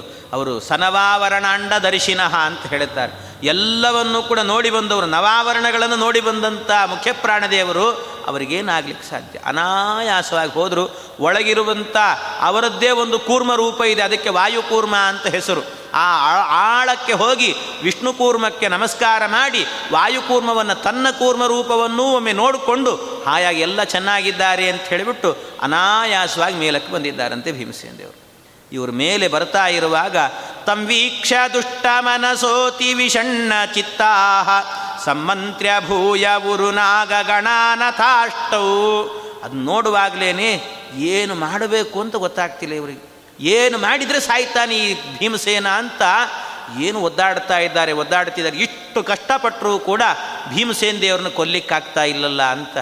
ಯಾರು ಹೋಗಬೇಕು ಅಂದರೂ ಕೂಡ ಪ್ರಾಣದೇವರು ಹೋಗಬೇಕಷ್ಟೇ. ಪ್ರಾಣದೇವ್ರನ್ನೇ ಹೋಗಬೇಕು ಅಂತ ಇವ್ರು ನೋಡ್ತಿದ್ದಾರೆ, ಅಯೋಗ್ಯರು. ಎಲ್ಲಿಂದ ಹೋಗ್ತಾರೆ? ಅವ್ರು ಮನಸ್ಸು ಮಾಡಿದರೆ ಮಾತ್ರ ಹೋಗೋದಷ್ಟೇ. ಹಾಗೆ ಭೀಮಸೇನ ದೇವರನ್ನು ನೋಡಿ ಇನ್ನೇನು ಮಾಡಬೇಕು? ಏನೂ ಮಾಡಲಿಕ್ಕಾಗ್ತಾ ಇಲ್ಲ. ಅದಕ್ಕೆ ಇನ್ನೂ ಬಿಡಬಾರ್ದು. ಮತ್ತೆ ಮರಳಿ ಪ್ರಯತ್ನವನ್ನು ಮಾಡು ಅಂತ, ಮತ್ತೆ ಪ್ರಯತ್ನವನ್ನು ಮಾಡೋದು ಅಂತ ಯೋಚನೆ ಮಾಡಿದ್ರಂತೆ ಭೀಮಸೇನ ದೇವರನ್ನು ಕೊಲ್ಲಬೇಕು ಅಂತ. ಅದಕ್ಕೆ ಏನು ಯೋಚನೆ? ಇನ್ನೊಂದು ಯೋಚನೆ ಮಾಡಿದ್ರಿ ಅಂದರೆ ಸಮ್ಮಂತ್ರ್ಯ ಭೂಯ ಉರು ನಾಗ ಗಣಾನಥೋಷ್ಟವು. ಉರು ನಾಗ ಗಣಾನ್ ಅಥಾಷ್ಟವು ಆ ಎಂಟು ನಾಗಗಳಿದ್ದಾವಂತೆ. ಎಂಟು ವಿಧವಾದ ನಾಗಗಳು. ಆಗಲೇ ಹೇಳಿದೆ ನಾನು. ಏನು ಅಂದರೆ ರುದ್ರದೇವರು ಕಾಲಕೂಟ ವಿಷವನ್ನು ಪಾನ ಮಾಡುವಾಗ ಅರ್ಧ ಡ್ರಾಪ್ ಉಳಿಸ್ಕೊಂಡಿದ್ರು. ಇನ್ನೊಂದು ಆ ಅರ್ಧ ಡ್ರಾಪಲ್ಲೇ ಒಂದು ಅರ್ಧ ಡ್ರಾಪನ್ನು ಕೆಳಗೆ ಹಾಕಿದ್ರು ಅಂತ. ಆ ಕೆಳಗೆ ಹಾಕಿದ್ದೇನಿತ್ತು ಅದರಿಂದಲೇ ಅನೇಕ ನಾಗ ಸರ್ಪಗಳೆಲ್ಲವೂ ಕೂಡ ಹುಟ್ಟಿಕೊಂಡಿದ್ದಾವಂತೆ. ವಿಷಜಂತುಗಳೆಲ್ಲ ಹುಟ್ಟಿದ್ದೇ ಅದರಿಂದ ಅಂತೆ ಆಗ ಹುಟ್ಟಿರುವಂಥದ್ರಲ್ಲೇನೆ ಅದರಲ್ಲಿ ಮೈನ್ ಅಂತ. ತುಂಬ ಮುಖ್ಯವಾದವುಗಳು ಅಷ್ಟನಾಗಗಳು ಅಂತಿದ್ದಾವೆ. ಆ ಅಷ್ಟನಾಗಗಳಿದ್ವಂತೆ ಅದರ ಜೊತೆಗೆ ಅದರ ಸಂತಾನಗಳು ಬೇರೆ ಬೇರೆ ಇದ್ದಾವೆ ಮತ್ತೆ ಅವೆಲ್ಲ ಇದ್ದಾವೆ. ಮುಖ್ಯವಾದ ಅಷ್ಟನಾಗಗಳು ಯಾವುದು ಅಂದರೆ ಅನಂತಂ ವಾಸುಕಿಂ ಚೈವ ತಕ್ಷಂ ಕರ್ಕೋಟಕಂ ತಥಾ ಪದ್ಮಂ ಚೈವ ಮಹಾಪದ್ಮಂ ಶಂಕಂಚ ಗುಲಿಕಂ ತಥಾ ಇವು ಎಂಟು ವಿಧವಾದ ನಾಗಗಳು ಅಂತ ಕರೀತಾರೆ. ಅನಂತ ವಾಸುಕಿ ಮತ್ತು ತಕ್ಷಕ, ಕರ್ಕೋಟಕ, ಪದ್ಮ, ಮಹಾಪದ್ಮ, ಶಂಖ, ಗುಲಿಕ. ಇವುಗಳು ಅಷ್ಟ ಮಹಾನಾಗರು ಅಂತ ಕರೆದಿದ್ದಾರೆ ಇವರನ್ನು.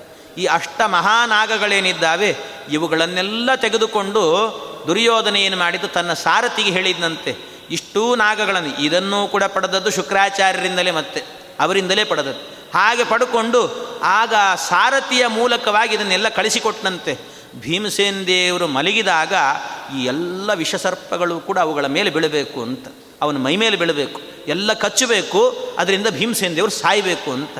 ಆ ನಾಗಗಳು ಹೇಗಿದ್ದು ಅಂದರೆ ಭಗವಂತನದ್ದೇ ಆಜ್ಞೆ ಇದೆ ಅಂತ ಅವುಗಳಿಗೆ. ಏನು ಅಂದರೆ ಮುಂದೆ ಪ್ರಳಯ ಕಾಲ ನಡೆಯುವಾಗ ಈ ಅಷ್ಟನಾಗಗಳು ಕೂಡ ಉಸಿರು ಬಿಡ್ತಾ ಇರ್ತಾವಂತೆ, ಬುಸುಗುಟ್ಟೋದು ಅಂತಾರಲ್ಲ, ಹಾಗೆ ಉಸಿರು ಬಿಡ್ತಾವಂತೆ. ಅವುಗಳು ಉಸಿರು ಬಿಡ್ತಾ ಇದ್ದರೆ ಸಾಕು, ಉಸಿರು ತಾಗಿದವರೆಲ್ಲ ಸುಟ್ಟು ಭಸ್ಮ ಆಗ್ತಾರಂತೆ. ಅಂಥ ವಿಷ ಅಂತೆ ಅದರಲ್ಲಿ ಮಹಾವಿಷ ಅಂತ ಹೇಳ್ತಾರೆ. ಅಷ್ಟು ವಿಷ ತುಂಬಿರುವಂತಹದ್ದು, ಅಷ್ಟು ವಿಷಪೂರಿತವಾದಂಥ ಎಲ್ಲ ಹಾವುಗಳನ್ನು ತಂದು, ನಾಗಗಳನ್ನು ತಂದು ಭೀಮಸೇನ ದೇವರ ಮೇಲೆ ಹಾಕಬೇಕು. ಅದರ ಜೊತೆಗೆ ಬೇರೆ ಬೇರೆ ಸಂತಾನಗಳನ್ನು ಹಾಕಿ ಅಂತ ಇಷ್ಟು ಹೇಳಿದ್ದಾರೆ. ಅದಕ್ಕೆ ದುರ್ಯೋಧನ ಆ ಮಾತುಗಳನ್ನು ಕೇಳಿ ಸಾರಥಿ ಹೋಗ್ತಾ ಇದ್ದಾನಂತೆ. ದುರ್ಯೋಧನೇನ ಮಂತ್ರ ಬಲೋಪಹೂತಾನ್. ತತ್ಸಾರಥಿ ಪಣಿಗಣಾನ್ ಪವನಾತ್ಮಜಸ್ಯ ಸುಪ್ತಸ್ಯ ವಿಸ್ತೃತ ಉರಸ್ಯ ಮುಚದ್ವಿಶೀರ್ಣ ದಂತಾಬಭೂವುರಮುಮಾಶು ವಿದಶ್ಯನಾಗಾ ಆಗ ಆ ಭೀಮಸೇನ ದೇವರ ಮೈ ಮೇಲೆ ಹಾಕಿದರೆ ಭೀಮಸೇನ ದೇವರು ಸುಪ್ತಸ್ಯ ವಿಸ್ತೃತ ಉರಸ್ಯ ಉರಸ್ಯಂ ಉಚದ್ವಿಶೀರ್ಣ. ಆ ಭೀಮಸೇನ ದೇವರ ಮೈ ಮೇಲೆ ಹಾಕಿದರೆ ಏನಾಯಿತು? ಆ ಎಲ್ಲ ನಾಗಗಳನ್ನು ಕೂಡ ಒಂದು ಕೈಯಲ್ಲಿ ಹಿಡ್ಕೊಂಡು ಸುಮ್ಮನೆ ಹೀಗಂದ್ರಂತೆ. ಹೀಗಂದ್ರೆ ಸಾಕು ಒಂದು ಎಷ್ಟೋ ಯೋಜನೆ, ಎಷ್ಟೋ ಸಾವಿರ ಯೋಜನೆಗಳ ದೂರಕ್ಕೆ ಹೋಗಿ ಬಿದ್ದುವಂತಹ ಎಲ್ಲ ನಾಗಗಳು. ಅವುಗಳನ್ನು ಕೊಲ್ಲಬೋದಿತ್ತು ಕೊಲ್ಲಿಲ್ಲ ಯಾಕೆ ಅಂದರೆ, ಮುಂದೆ ಭಗವಂತನದ್ದೇ ಆಜ್ಞೆ ಇದೆ. ಪ್ರಳಯ ಕಾಲದಲ್ಲಿ ಇವುಗಳೆಲ್ಲ ಬುಸುಗುಟ್ಟಬೇಕು ಅದರಿಂದ ಎಷ್ಟೋ ಪ್ರಳಯ ನಡೀಬೇಕು ಅಂತ ಹೇಳಿಬಿಟ್ಟು ಭಗವಂತನ ಆಜ್ಞೆಗೋಸ್ಕರವಾಗಿ ಅವುಗಳನ್ನು ಕೊಲ್ಲಿಲ್ಲ ಅಂತೆ ಭೀಮಸೇನ್ ದೇವರು. ಇನ್ನು ಅದರ ಜೊತೆಗೆ ಸಂತಾನಗಳೇನಿದ್ದು ಅವುಗಳನ್ನೆಲ್ಲವನ್ನೂ ಕೂಡ ಹ್ಯಾಕ್ ಕೊಂದಿದ್ದಾನೆ ಭೀಮಸೇನ ಅಂತ ಕೇಳಿದರೆ ಅದನ್ನು ಹೇಳ್ತಾರೆ, ತದ್ವಂಶ ಜಾನ್ಸ ವಿನಿಹತ್ಯ ಪಿಪೀಲಿಕಾವತ್. ಪಿಪೀಲಿಕಾವತ್ ಎಲ್ಲ ಸಣ್ಣ ಸಣ್ಣ ಇರುವೆಗಳನ್ನು ಹೊಸಿಗೆ ಹಾಕಿದಂತೆ ಹೊಸಿಗೆ ಹಾಕಿದ್ದಾನಂತೆ. ಅದರ ಜೊತೆಗೆ ಸಾರಥಿಯನ್ನು ಕೂಡ ಅಲ್ಲೇ ಹೊಡೆದು ಹಾಕಿದ್ದಾನಂತೆ ಭೀಮಸೇನ. ಇಷ್ಟು ಮಾಡಿದಂಥ ಭೀಮಸೇನ ದೇವರು ಕಣ್ಣೇ ತೆಗಿಲಿಲ್ಲಂತೆ, ಹಾಗೆ ನಿದ್ದೆ ಮಾಡ್ತಿದ್ರಂತೆ. ನಿದ್ದೆ ಅಂದರೆ ಹೀಗಿರ್ತದೆ ನೋಡಿ. ಹಾಗೆ ಕೆಲವ್ರಿಗೆ ಇರ್ತದೆ, ಏನು ಮಾಡಿದ್ರು ಎದ್ದೊಳ್ಳೋದಿಲ್ಲ ಅಂತಾರಲ್ಲ. ಇವರು ಎದ್ದಿದ್ರು ಎಚ್ಚರಿಕೆಯಲ್ಲೇ ನಿದ್ದೆ ಇವರದ್ದಷ್ಟೇ ಯೋಗ ನಿದ್ರೆ ಅಂತ ಕರೀತಾರೆ. ಭಗವಂತನದ್ದು ಭೀಮಸೇನ ದೇವರದ್ದೆಲ್ಲ ನಿದ್ದೆ ಅಂತ ಹೇಳಿದರೆ ಯೋಗ ನಿದ್ದೆ. ನಮ್ಮದ್ದೆಲ್ಲ ಆಗುವಾಗ ಭೋಗ ನಿದ್ದೆ ಅಂತ. ಭಗವಂತನದ್ದು ಯೋಗ ನಿದ್ದೆ ಅಂದರೆ ಏನರ್ಥ ಅಂದರೆ, ಭಗವಂತ ನಿದ್ದೆ ಮಾಡ್ತಾ ಇದ್ದಾನೆ ಅಂದರೆ ನಿದ್ದೆಯಲ್ಲೂ ಎಚ್ಚರಿಕೆಯಿಂದ ಇರ್ತಾನೆ ಅಂತ ಅರ್ಥ. ನಾವು ನಿದ್ದೆ ಮಾಡೋದಲ್ಲ ಎಚ್ಚರಿಕೆಯಲ್ಲಿ ಇದ್ದೇವೆ ಅಂದರೆ ನಿದ್ದೆ ಮಾಡೋದು ಅಂತ ಅರ್ಥ.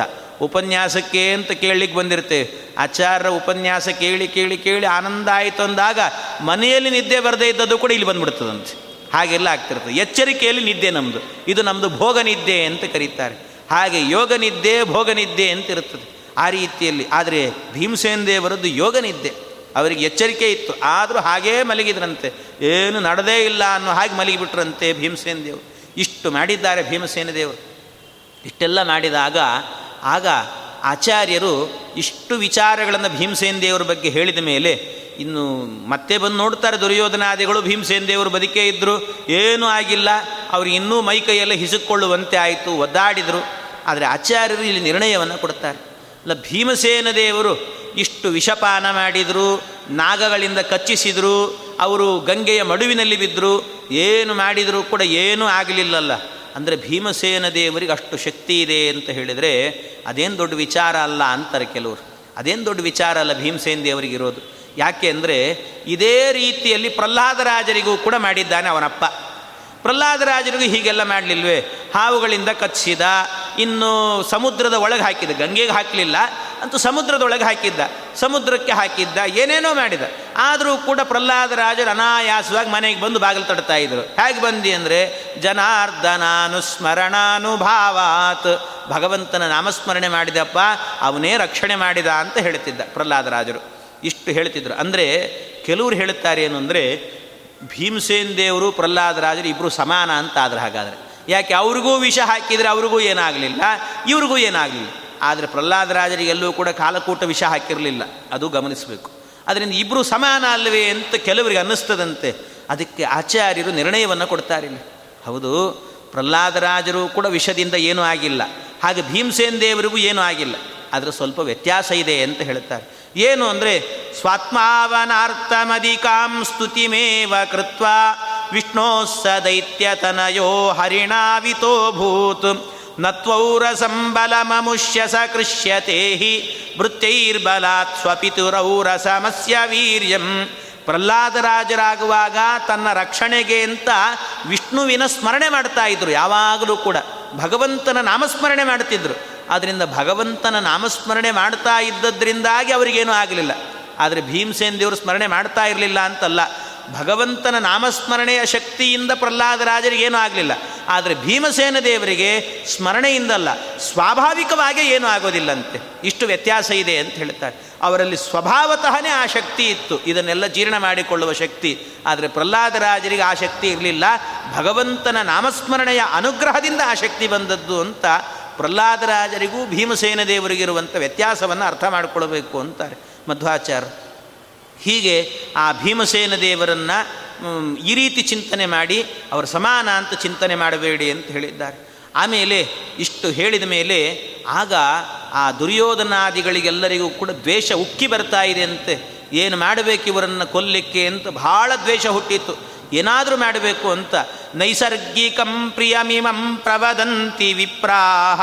ವಿಷ್ಣೋರ್ನಿತಾಂತಮಪಿ ಸತ್ಯಮಿದಂ ಧ್ರುವಂ ಹಿ. ಅವ್ರು ಯೋಚನೆ ಮಾಡಿದ್ದು ನೋಡಿ ಹಾಗಿದೆ ದುರ್ಯೋಧನಾದಿಗಳೆಲ್ಲರೂ ಕೂಡ. ಅಲ್ಲ, ಇದು ನೈಸರ್ಗಿಕಂ ಪ್ರಿಯಮಿಮಂ ಪ್ರವದಂತಿ ವಿಪ್ರಾಹ. ಇವನು ಭೀಮಸೇನ ಗಂಗೆ ಮಡುವಿಗೆ ಬಿದ್ದ. ಇನ್ನು ಹಾವುಗಳಿಂದ ಕಚ್ಚಿಸಿದ್ರು, ವಿಷ ಹಾಕಿದ್ರು. ಏನು ಮಾಡಿದರೂ ಕೂಡ ಸಾಯಿಲ್ಲ ಅಂದರೆ ನೈಸರ್ಗಿಕಂ. ಇವನಿಗೆ ಪ್ರಕೃತಿ ದತ್ತವಾಗಿರುವಂಥದ್ದು ಅಂದರೆ ಪ್ರಾಕೃತಿಕವಾಗಿ ಸ್ವಾಭಾವಿಕವಾಗಿಯೇ ಭೀಮಸೇನ ದೇವರು ಸಾಕ್ಷಾತ್ ವಾಯುದೇವರಾದ್ರಿಂದಲೇ ಏನೂ ಆಗೋದಿಲ್ಲ ಅಂತ ಬ್ರಾಹ್ಮಣರೆಲ್ಲ ಮಾತಾಡಿಕೊಳ್ತಾ ಇದ್ರಂತೆ ಹೀಗೆ. ಅದರಿಂದ ಯೋಚನೆ ಮಾಡಿದ ದುರ್ಯೋಧನ, ಬ್ರಾಹ್ಮಣರು ಆಡುವಂಥ ಮಾತು ಸುಳ್ಳಾಗೋದಿಲ್ಲ. ಅದರಿಂದ ಬ್ರಾಹ್ಮಣರೇ ಹೇಳ್ತಿದ್ದಾರೆ ಅಂದರೆ ಭೀಮಸೇನ ವಾಯುದೇವರೇ ಆಗಿದ್ದಾನೆ ಅಂತ ಹೇಳ್ತಿದ್ದಾರೆ ಅಂದರೆ ವಾಯುದೇವ ಆಗಿರಲೇಬೇಕು. ಆದ್ದರಿಂದ ಮೊಟ್ಟ ಮೊದಲು ನಾವೇನು ಮಾಡಬೇಕು? ಆ ವಾಯುವನ್ನೇ ದ್ವೇಷ ಮಾಡಬೇಕು. ವಾಯುವನ್ನು ದ್ವೇಷ ಮಾಡಬೇಕು ಅಂದರೆ ಏನು ಮಾಡಬೇಕು? ವಾಯುವಿಗೆ ಯಾರ ಬಲ? ಅದಕ್ಕೆ ಭಗವಂತನೇ ಬಲ, ಹರಿಬಲವೇ ಬಲ ಅಂತ. ಆದ್ದರಿಂದ ಆ ಭಗವಂತನನ್ನು ದ್ವೇಷ ಮಾಡಬೇಕು. ಆ ಭಗವಂತ ಯಾರು? ಎಲ್ಲ ಬ್ರಾಹ್ಮಣರು ಹೇಳ್ತಿದ್ದಾರೆ, ಆ ಭಗವಂತನೇ ಕೃಷ್ಣನಾಗಿ ಅವತಾರ ಮಾಡಿದ್ದಾನೆ. ವಾಯುದೇವರೇ ಭೀಮನಾಗಿ ಅವತಾರ ಮಾಡಿದ್ದಾರೆ. ಆದ್ದರಿಂದ ಭೀಮ ಮತ್ತು ಕೃಷ್ಣ ಇಬ್ಬರಲ್ಲೂ ಕೂಡ ಎಷ್ಟಾಗುತ್ತೆ ಅಷ್ಟು ದ್ವೇಷವನ್ನು ಮಾಡೋಣ ಅಂತ ಆವತ್ತಿನಿಂದ ಕೃಷ್ಣ ಕಿಲೈಶ ಚ ಹರಿರಿಯದು ಶುಪ್ರಜಾತಃ ಸೋಸ್ಯಾಶ್ರಯ ಕುರುತ ತಸ್ಯ ಬಹುಪ್ರತೀಪಂ ಬಹುಪ್ರತೀಪ, ಬಹಳವಾಗಿ ದ್ವೇಷ ಮಾಡಬೇಕು ಅಂತ ಈ ದುರ್ಯೋಧನಾದಿಗಳೆಲ್ಲರೂ ಕೂಡ ದ್ವೇಷವನ್ನು ಮಾಡಲಿಕ್ಕೆ ಆರಂಭ ಮಾಡಿದ್ದಾರಂತೆ. ಹೀಗೆ ಅವರೆಲ್ಲ ದ್ವೇಷ ಮಾಡ್ತಾ ಇರುವಾಗ ಭಗವಂತ ಮತ್ತು ಭೀಮಸೇನ ದೇವರ ವ್ಯಕ್ತಿತ್ವಗಳು ಇಬ್ಬರೂ ಕೂಡ ಒಂದಾಗುವಂತಹದ್ದು ಈ ಭೀಮಸೇನ ದೇವರೇನೇ ಭಗವಂತನ ಬಳಿಗೆ ಹೋಗ್ತಾರೆ. ಹೋಗಿ ಆ ಭಗವಂತನಿಂದಾಗಿ ಎಷ್ಟೋ ವಿದ್ಯೆಯನ್ನು ಕಲಿಯುತ್ತಾರೆ ನಂದಗೋಕುಲಕ್ಕೆ ಹೋಗಿ ಭಗವಂತನ ಬಳಿಯಲ್ಲೇನೇ ವಿದ್ಯೆಯನ್ನು ಕಲಿಯೋದಿದೆ. ಮಥುರಾ ಪಟ್ಟಣಕ್ಕೆ ಹೋಗಿ ವಿದ್ಯೆಯನ್ನು ಕಲಿಯೋದಿದೆ ಭೀಮಸೇನ ದೇವರು. ಹಾಗೆಲ್ಲ ಕಲಿಯುವಂಥ ಪ್ರಸಂಗಗಳು ಬರ್ತವೆ ಅವರಿಬ್ಬರನ್ನು ನೋಡಿ ಇವರೆಲ್ಲರೂ ಕೂಡ ಬಹಳ ಒದ್ದಾಡ್ತಾ ಇರ್ತಾರಂತೆ. ಆ ಪ್ರಸಂಗಗಳೆಲ್ಲ ಇದ್ದಾವೆ. ಅದನ್ನೆಲ್ಲ ಮತ್ತೆ ನಾಳೆ ದಿವಸ ಸೇರಿದಾಗ ನೋಡೋಣ ಅಂತ ಹೇಳ್ತಾ ಇಂದಿನ ಉಪನ್ಯಾಸ ಕೃಷ್ಣಾರ್ಪಣಮಸ್ತು.